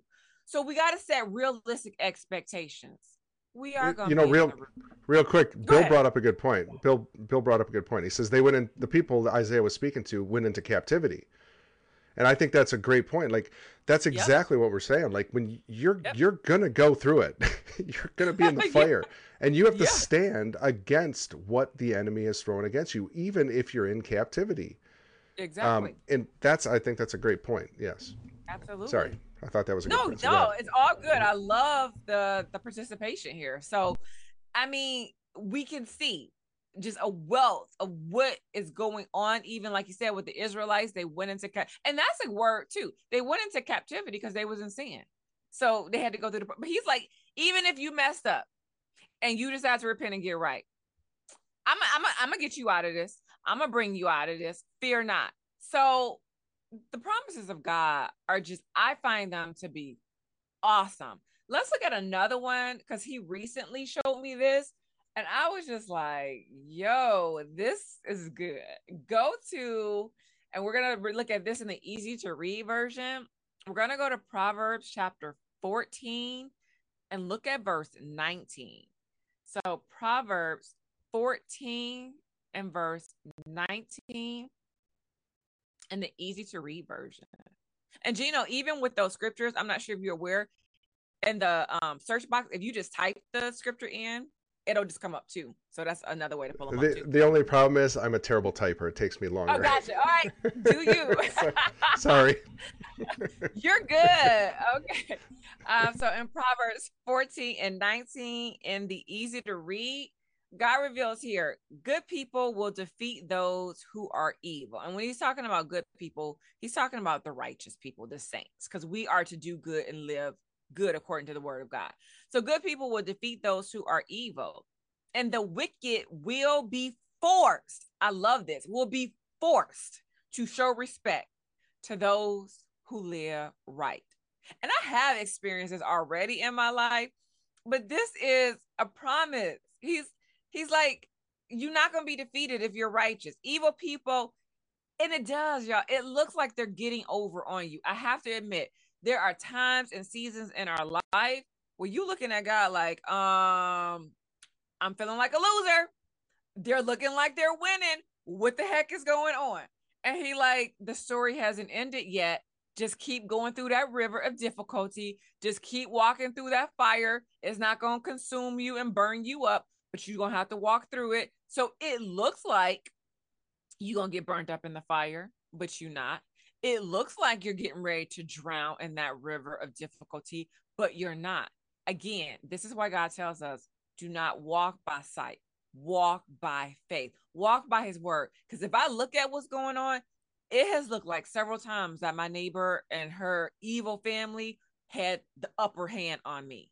And then the Lord would give me something and they'll get an uppercut from me, come up with a jab from the bottom, and they like, whoa. Where'd that come from? I said, where'd that come from? Right? So you gotta know God's people are not going to be defeated. Wicked people are gonna be forced to show you some respect. Now, if you come out the Lord and put your Holy Ghost on the shelf and start cussing people out, start like punching people in the face, no, you're not gonna get respect because now they're gonna say, "I told you they they weren't a real Christian. I told you yep. that they weren't living right. I knew I could push a certain button and get them to come out of all that Jesus, Jesus, Jesus." No, you got to be so into Jesus that I don't care how many buttons they push, they just get more Jesus on them. and so, the more we get squeezed, the more the enemy needs to be afraid he gonna get Jesus juice poured on him, and he gonna stop squeezing.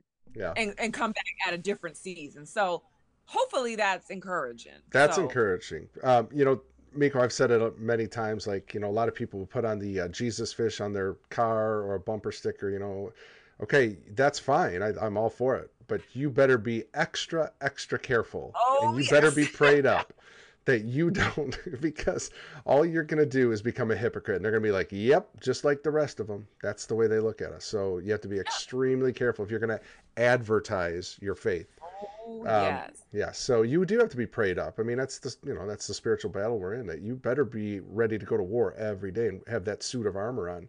You know ephesians 6 talks about. So but if you're not Yeah. man if you're not ready and you're having a bad day and you know a couple things have gone wrong and you're on edge and all of a sudden that guy cuts you off you know like the old nature can creep up real quick so Yes. Speaking you from can. You gotta be on experience, yes.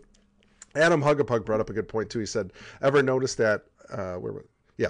Ever notice how many promises start with an if?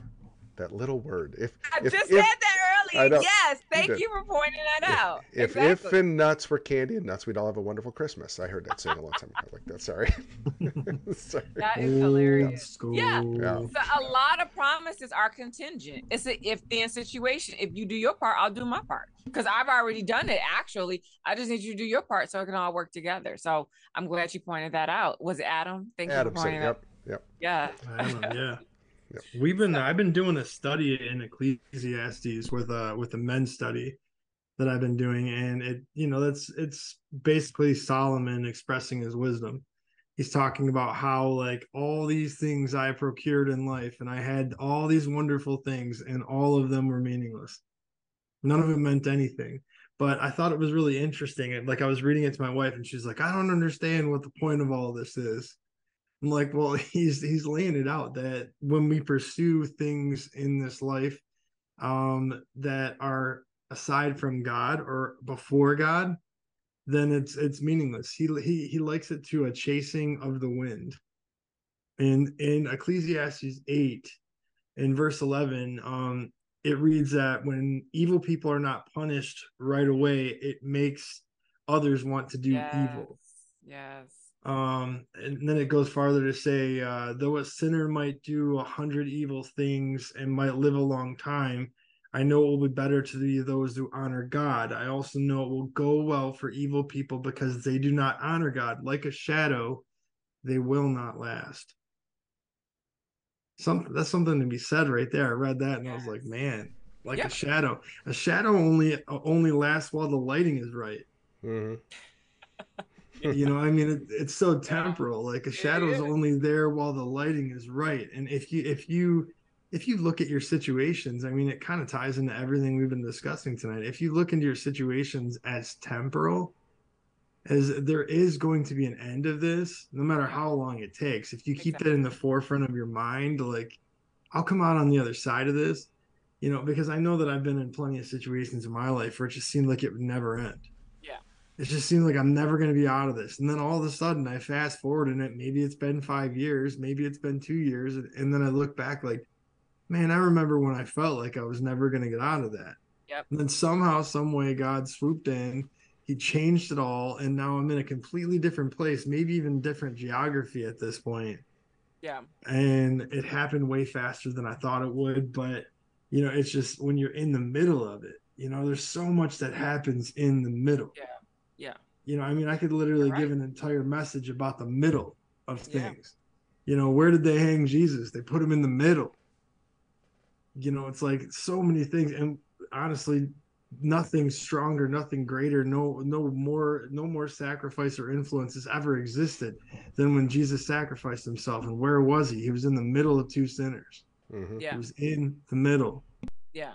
and it's like oh man it's just it's it's tough you know it's tough you know we all have these different situations you know i'm going through a situation right now with my oldest daughter where she's kind of she's that prodigal in in you know in my life.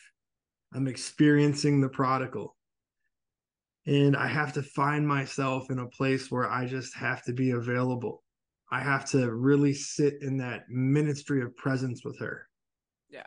because what i want to do is correct her. Yeah. I want to correct her. I want to I want to grab her by the ear and drag her back. You know, I want to grab a Bible like she peed on the carpet and rub her nose in it. Like you were raised in this. What are you doing? Yeah. But that's not going to do anything. I've already learned that lesson, and I'm I'm trying to guide my wife in that same way. That here we are in the middle of it, and how we how we react in the middle of all of this, I think is going to have a strong part of the outcome. Mm-hmm. she's gonna see she's gonna see the grace of God and she's gonna see the presence of God in the way that we react, even though she's disobedient, even though she's acting in this rebellion. Mm-hmm. And man, is it hard to do especially with your own child you know like it's just like it's one thing it's one thing to see someone lost in rebellion but when it's one of your children and you know that you've raised them with a better foundation like that yeah man it's just hard to take it you know it's hard to not take it personal yeah you know it's hard not to start thinking about things my wife goes into these places like you know all the things that i never wanted her to do now she's doing maybe i did something wrong maybe I need to go back. And she's repenting for everything before my daughter was even born. You know, and it's like there's nothing wrong with repenting for these things because throughout all phases of life, we've said things, we've even thought things, not realizing that they were word curses, not realizing that they, you know, that they were hindrances to the mental, the mental capacity of people. But yeah. you know, a lot of times our intentions were good. Right you know but it's just it's one of those things man living in that middle of the middle ground of it all you yeah. know you're not at the beginning of the war you're not at the end but you're in the middle mm-hmm. so what do we do we stay our course don't exactly. drop your shield don't drop your sword don't cut and run exactly. stand your ground exactly yeah that's all i love what you said. It's very important because that middle is where we get a lot of goners because uh, as i stated before you got to go through which means there's a middle if you're going through something because there's a beginning and an end therefore there is a middle.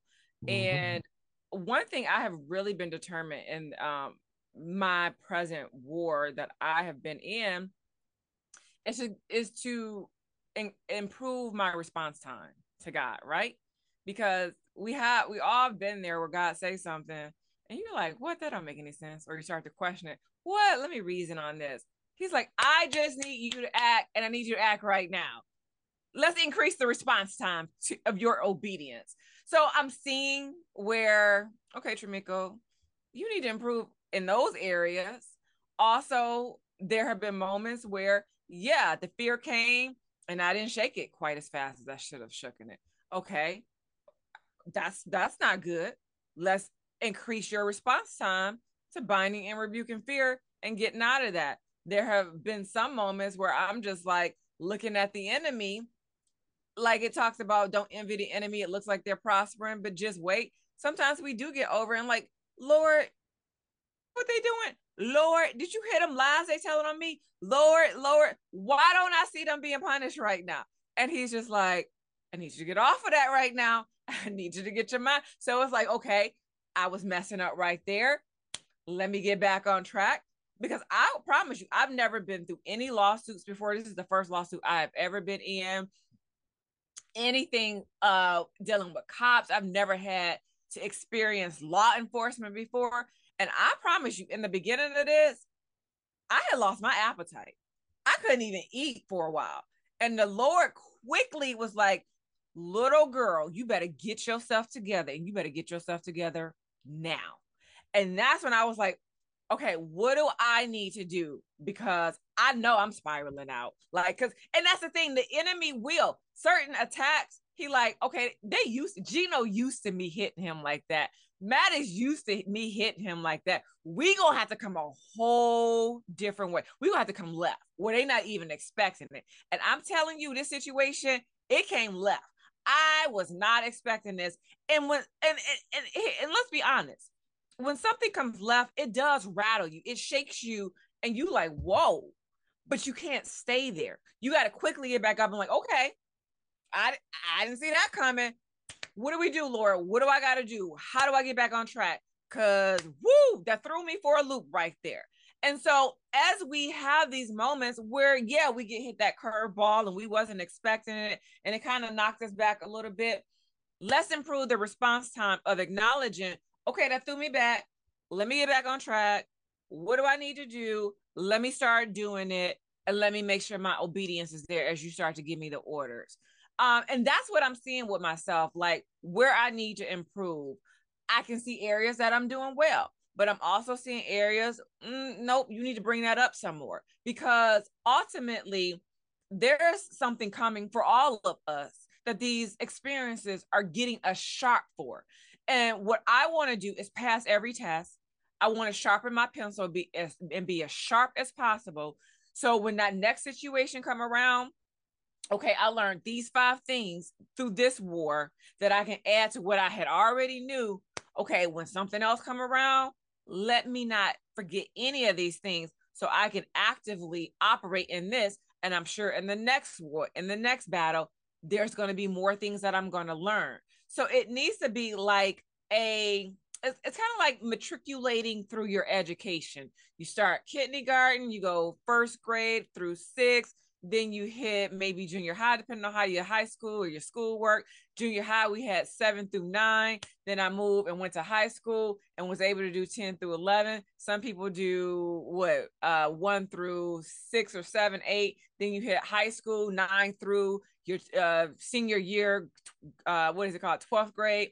And then some people move on, they go to university. Some people move on, they go to grad school. Well, in each level, you learned something that you took to the next grade level and then you moved to the next grade level and took something there and you applied all of that it, it's what helped you when you got to university it's what helped you when you got to grade school everything you learned from kindergarten all the way up through 12th grade so this is life for us spiritually we need to be walking, learning, walking, learning. Okay, I got in that war, I got in that battle. Okay, I got bruised here. That ain't gonna, ha- that's not gonna happen again. Okay, my mind got shook here. That's not going to happen again. Okay, I fell into depression. Okay, I see where I went wrong. That's not going to happen again. And you take all of those experiences and make sure you're learning. Learn from those and then take all of that to your next challenge, to your next uh battle that you're going to be in because as long as we live on earth we are going to suffer persecution and when you come out of one battle there's going to be another so if anybody ever had you sing a song the struggle is over they must are getting ready to die because your struggle is not going to be over until you go to be with Jesus Christ. I hate that song and I hate that saying because it sets people up for failure. Your struggle does. is never going to be mm-hmm. over. So hopefully this stuff has helped. Yeah, no, 100%. That's so true. And this is the lie that we've been told as believers. Like, I don't know, you believe in Jesus Christ and then everything turns peachy cream, you know, like, oh, it's all wonderful. Everything's going to work out perfect for you. I remember when I first got saved, it was hell on earth. You there, Miko? Ah, her internet cut out. Anyway, Matt, I don't know about you, but when I got saved, it was like it was. Uh, okay, she's back. Awesome. Your uh, internet cut out for about thirty seconds there. Okay. Uh, so I was saying when I got saved, could you hear us when that happened? I can hear you. Oh, yep, okay, I can hear you. Yep. So yeah, when I got saved, it was like hell on earth. Like it was I mean, one thing after another. And even my dad, who wasn't saved at that time, he said, What is going on in your life? Like, it was just crazy stuff. And I would, and I had been told, like, because I had been going to the wrong churches and watching and listening to the wrong programs and didn't know the Bible well enough, that things were supposed to be wonderful. Like, you're, you're just supposed to have the charmed life now that you become a Christian. So I was thinking, okay, I must be doing something wrong then when I start getting into the word, start understanding, you know, when Jesus says tribulation, you will suffer tribulation. And, you know, and then you just read all the scriptures that go along. Then you read the Psalms and you see what David was dealing with and, you know, ups and downs and all that. I was like, oh, okay, yeah, I get it. It's like, this isn't going to be a cakewalk because you're now you've just awakened the demonic realm that hates you already. And now they really hate you. like they, they want you dead yeah. I think one of our our fleshly habits is we we create preconceived notions. You know before we actually know about a situation we we already cast a, a, a view of it. You know we automatically assume that this is the way it's going to be you know and i've had i've had many of conversations especially with people out in the trade world and they're just like you know i i just don't i don't understand how you can still be so joyful in the midst of everything. You know the building's falling down everything's not working and you're walking around whistling and smiling and it's like because that's where i'm at in my life right now but i haven't always been there. Right. you know and they they they think that oh well he's just uh he's one of those you know god lovers. That's why that's why he's like that. It's like you're exactly right you're exactly right. That's exactly why. You know, I mean, it's like people make preconceived notions. I've had conversations with people, especially now that, you know, being in ministry, that they thought that once they got married, everything was going to be wonderful. And it's like, well, man, were you wrong? I don't know what book you read that said that. I mean, right. don't get me wrong. Marriage is marriage is, is is, wonderful. It can be, but it, there's also there's also something to be said. You know, I mean, the truth of it is there's also something to be said when you're growing together and you're evolving as people and you're learning how to do that together. It's it's tough.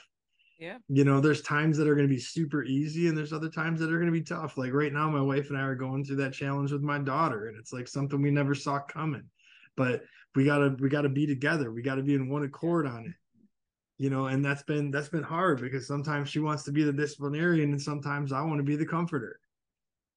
You know and so it's just we all we all have these preconceived notions about things you know we we just think that well if i just do this then everything will be great. If yeah. i just if i just say god i love you and accept jesus and my life's going to be perfect. No actually you actually you actually just took yourself somewhere else because you're going to have to go through the swamps before you get to the before you get to the pastures. That's what's going to happen because you're going to have to go through your dirt. Yeah. You're you're going to have to go to your dark places. You're going to have to kill some monsters. That's what's going to have to happen. Yep. you know, God will guide you there, but you're going to have to kill those demons. Mm-hmm. That's what's going to have to happen, and so it's it's going to be tough, you know. And that's the thing. I have a lot of people that have known me, you know, like before when I was very much in the world, and they're just like, I just don't understand. And it's like, because you haven't done what I've done. Right. You haven't been willing to go to the places that I've gone. You know, you didn't you didn't sit in in counseling under bishops and pastors and Christian counselors and listen to all these things to try to open up all these locked doors that you that I created in my mind. I had to I had to go through that. And uh, you know, now that I'm on the other side of it, man, I'm grateful for it. And there's no turning back. But there was times even I resisted change yeah. You know, it's like it's amazing how something can be so painful, but it's so familiar. Yeah. and you're just like, no, I can't leave that. I can't leave that. That's right. what I know. So yeah, I mean, I think I think this has been very beneficial. I mean, it's very it's very good. You know, it's it's it presents it presents hope in a yeah. lot of different stage situations, and you know, you just got to stay the course. And I think we got enough insight with all these scriptures. I wrote them down. I think I got like twelve of them and then I referenced another one. If you can't, if you didn't get something, like, it kept reminding you. Sometimes the Bible will really it'll it'll take you back again. Like, hey, remember when I told you that? No. All right. Well, you'll find out in the next chapter that I already told you this. Living and sharper than any two-edged sword. I want to read I'm one more scripture you. that I think ties this all together. This is from Paul's own lips. This is uh, 2 Corinthians 11, 25, 24. I'll start there. Five times the Jews have given me their punishment of 39 lashes with a whip. Three different times I was beaten with rods. One time I was almost killed with rocks. Three times I was in ships that were wrecked. And one of those times I spent the night and the day in the sea. In my constant traveling, I have been in danger from rivers, excuse me, from thieves, from my own people, uh, for my own people who are not the Jews. I have been in danger in cities, in places where no one lives, and on the sea, and I have been in danger from people who pretend to be believers but are not. Um, I don't know. Can anybody say it even? I mean, Paul. think about what Paul had to endure. Um, right. Um, I, I I don't know. Gosh, that wasn't the version I wanted to read. That was the easy version. I wanted to read the um, English Standard, but you get the you get the point. The point is, Paul who I mean, you know, some would argue was the greatest apostle of all. Um, I mean, he wrote 13 books in the New Testament, right? He did. He was obedient to uh, to the very end and to his death. And look what he had to suffer in the meantime. So we're not just we're not just blessed because we're believers. That's just yes, we I shouldn't say that. We are blessed. Of course, we're yes. blessed, but we're not going to um, get every desire of our heart all the time because some of those desires will lead you astray. Yep. God knows better than you do.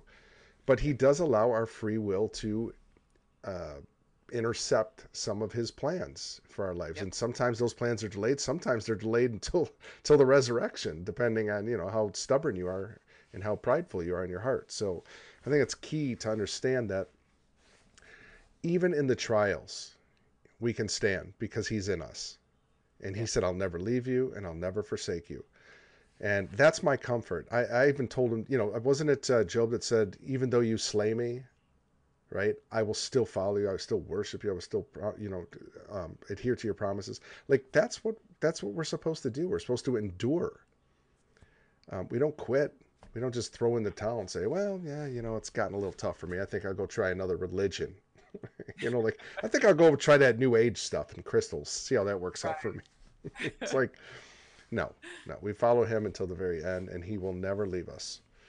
So, Miko, mm-hmm. another another great teaching. Thank you so much for joining us again for your fifth, the the record breaking fifth time. Actually, it wasn't record breaking because she already holds the record. So she's upholding her record. Yeah, that's what she's doing. no, we love having for having you on. I always look forward to it because um, I know we're going to get into scripture. I know it's going to be lots of heavy hitting scripture. I love that. Um, hopefully, I was able to keep up with you tonight better than I have. Oh, you did past. awesome. Yeah. Okay. Okay. Good. Give Gino a hand, everybody. thank you. Thank you. you did good. Um, thank you. Thank you. I appreciate that. Yeah. I'm. T- I'm like, oh gosh, I'm such a slow typer, and like, I'm just like I build houses. That's what I do. I fix things. That's easy for me. Like computer stuff, not my thing. I've just had to really learn a lot over the last two years so, um, like anything that's just typing, that will take me forever. Like you will be literally waiting, going, "Oh my gosh, what's he doing?" I have gotten better though. I will say that I'm better than I used you to. Did, you did good. Yeah. You did good. So anyway, uh, any last words, uh, Miko? Let, oh, actually, let's go over to your uh, website, guys. Check out the website. It is gatherinc.org. Lots of great resources there. And I, you can connect to your YouTube page from here too, can't you? I remember. Uh, you can. If you scroll all the way to the bottom, there's the little icons all the way oh, right yeah, there. Yep. yep. And Facebook. Yep. Yep. And Facebook. Yeah. So. Yep. Lots of good videos here. Um, you know, uh, I, I just want to say again, Miko, thank you so much for what you're uh, doing with with the friend of ours. Um, oh yeah, that's going to be life changing for her, I think. And she's yes. she's an she's just a great person. Love her to death. She's going to be amazing. I can't wait to meet you, meet her in person, and uh, see her get some, delivered from a lot of the stuff she's had to endure her entire life. She's, I think she's 39 years old, so she's been through a lot, mm-hmm. um, and I know that's going to help a lot. And I really appreciate that from the bottom of my heart for you doing that because yeah. that's what that's what the church is about. It's we're supposed to be active. Yeah and that's that's just proof right there that you believe you she doesn't just speak it folks she acts it out and she lives it out every single day so and Matt does too, and you know all the everybody we've ever had on this show and my other ones. These are people that I know live it out. They're not just talking the talk. They're they're walking it, and that's what's amazing. So, uh, oh, thank you, Disco Daphne. Uh, and by the way, Disco Daphne, thank you so much. I don't get to say this to her. She every time I make a post, she is the first one to red pill it and pass it along. So I appreciate that. I we that helps a lot uh, especially here on the Foxhole. She said, "I'm proud of you. You've come a long way since your first. Oh gosh, that first one is so embarrassing." And she was here. I remember Disco was here. it was so bad. Me and Robert laughed because I actually, um, Disco Daphne will appreciate this. Recently, I was like going through all my old shows, like because I was trying to categorize them in my hard drive or whatever and look at them and it was so cringe like just watching some i'm like oh I was ready to just delete them. They were so embarrassing. But you know what? Then I look back and I'm like, wait a minute. No, no, that that's God working on me, improving me, constantly working on to get better at at this and other things that He's got in my own personal life. And that's at least I can look back at and say, okay, well, that was really bad, but okay, now it's okay, I guess. we're we're improving, so I appreciate that. Uh, Insite Gino, where is Miko planted? Home state, Michigan, right here right in our home state. All three of us are in Michigan. The mighty mitten. the mighty mitten, yeah, yeah. No, um, and it, yes, we are. Pray for us that the heat subsides a little bit. oh my gosh, it was so yeah, hot. and today, pray so. for me that my uh that my neighbors don't decide to have an absolute war with fireworks again tonight. Do you have a dog? No, I just okay. don't have patience. Yeah. Because oh. it kind of goes into the same situation where I was talking about before. I don't like it when people are inconsiderate. Yeah. Now, I mean, keeping in mind that the 4th of July was yesterday, but it was on a Tuesday, people. People go right back to work. There's people that are trying to sleep tonight. It's Wednesday and you're all, you're out there shooting mortars off. Come on, people. You should have done it over the weekend. Yeah. We went to my brother-in-law's and we put on a fireworks show. I don't even know how much money. I mean, he invested so much money because he lives on a lake and he wants to make make the best show on the lake. So me and him lit off fireworks for like an hour and 20 minutes. And I'm talking about like huge mortars. Thankfully, we came away with all of our digits and we heard cheers from all the way around Yep. the lake. Yeah. But you know, We we, did did, it on thing. Saturday. Yeah, we did it on Saturday. Come on, bro. Yeah. Don't yeah. be doing this. My neighbor We- last night was lighting them off on the sidewalk, and I walked out to my uh, yard this morning with firework debris all over my house, Oh, all over my always fun. cars, garbage all in in the grass, and I'm just like, oh Lord, give me the patience. Just give me the patience. It's Yeah, just always one time dis- a year. It's such a disaster the next day cleaning up. Oh my It gosh. is. Yeah. It is.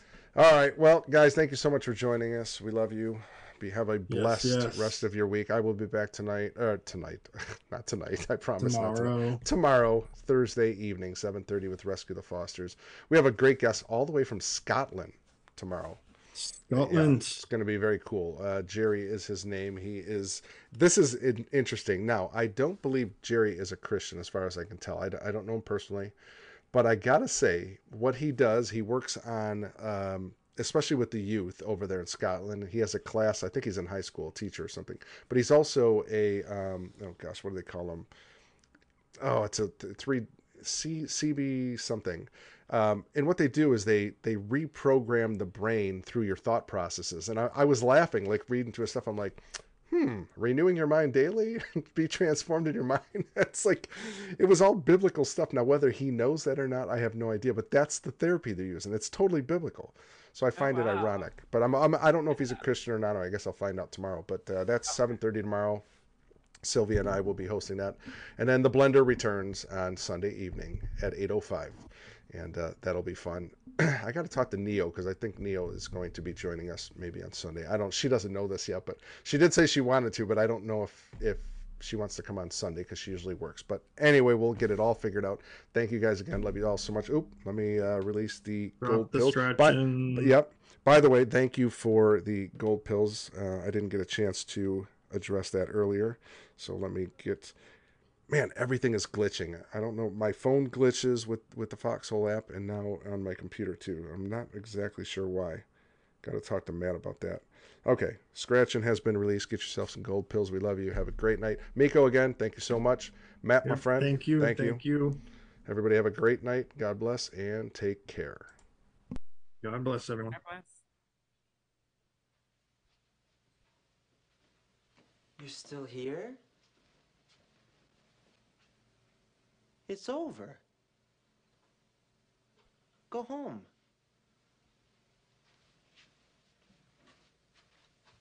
Go.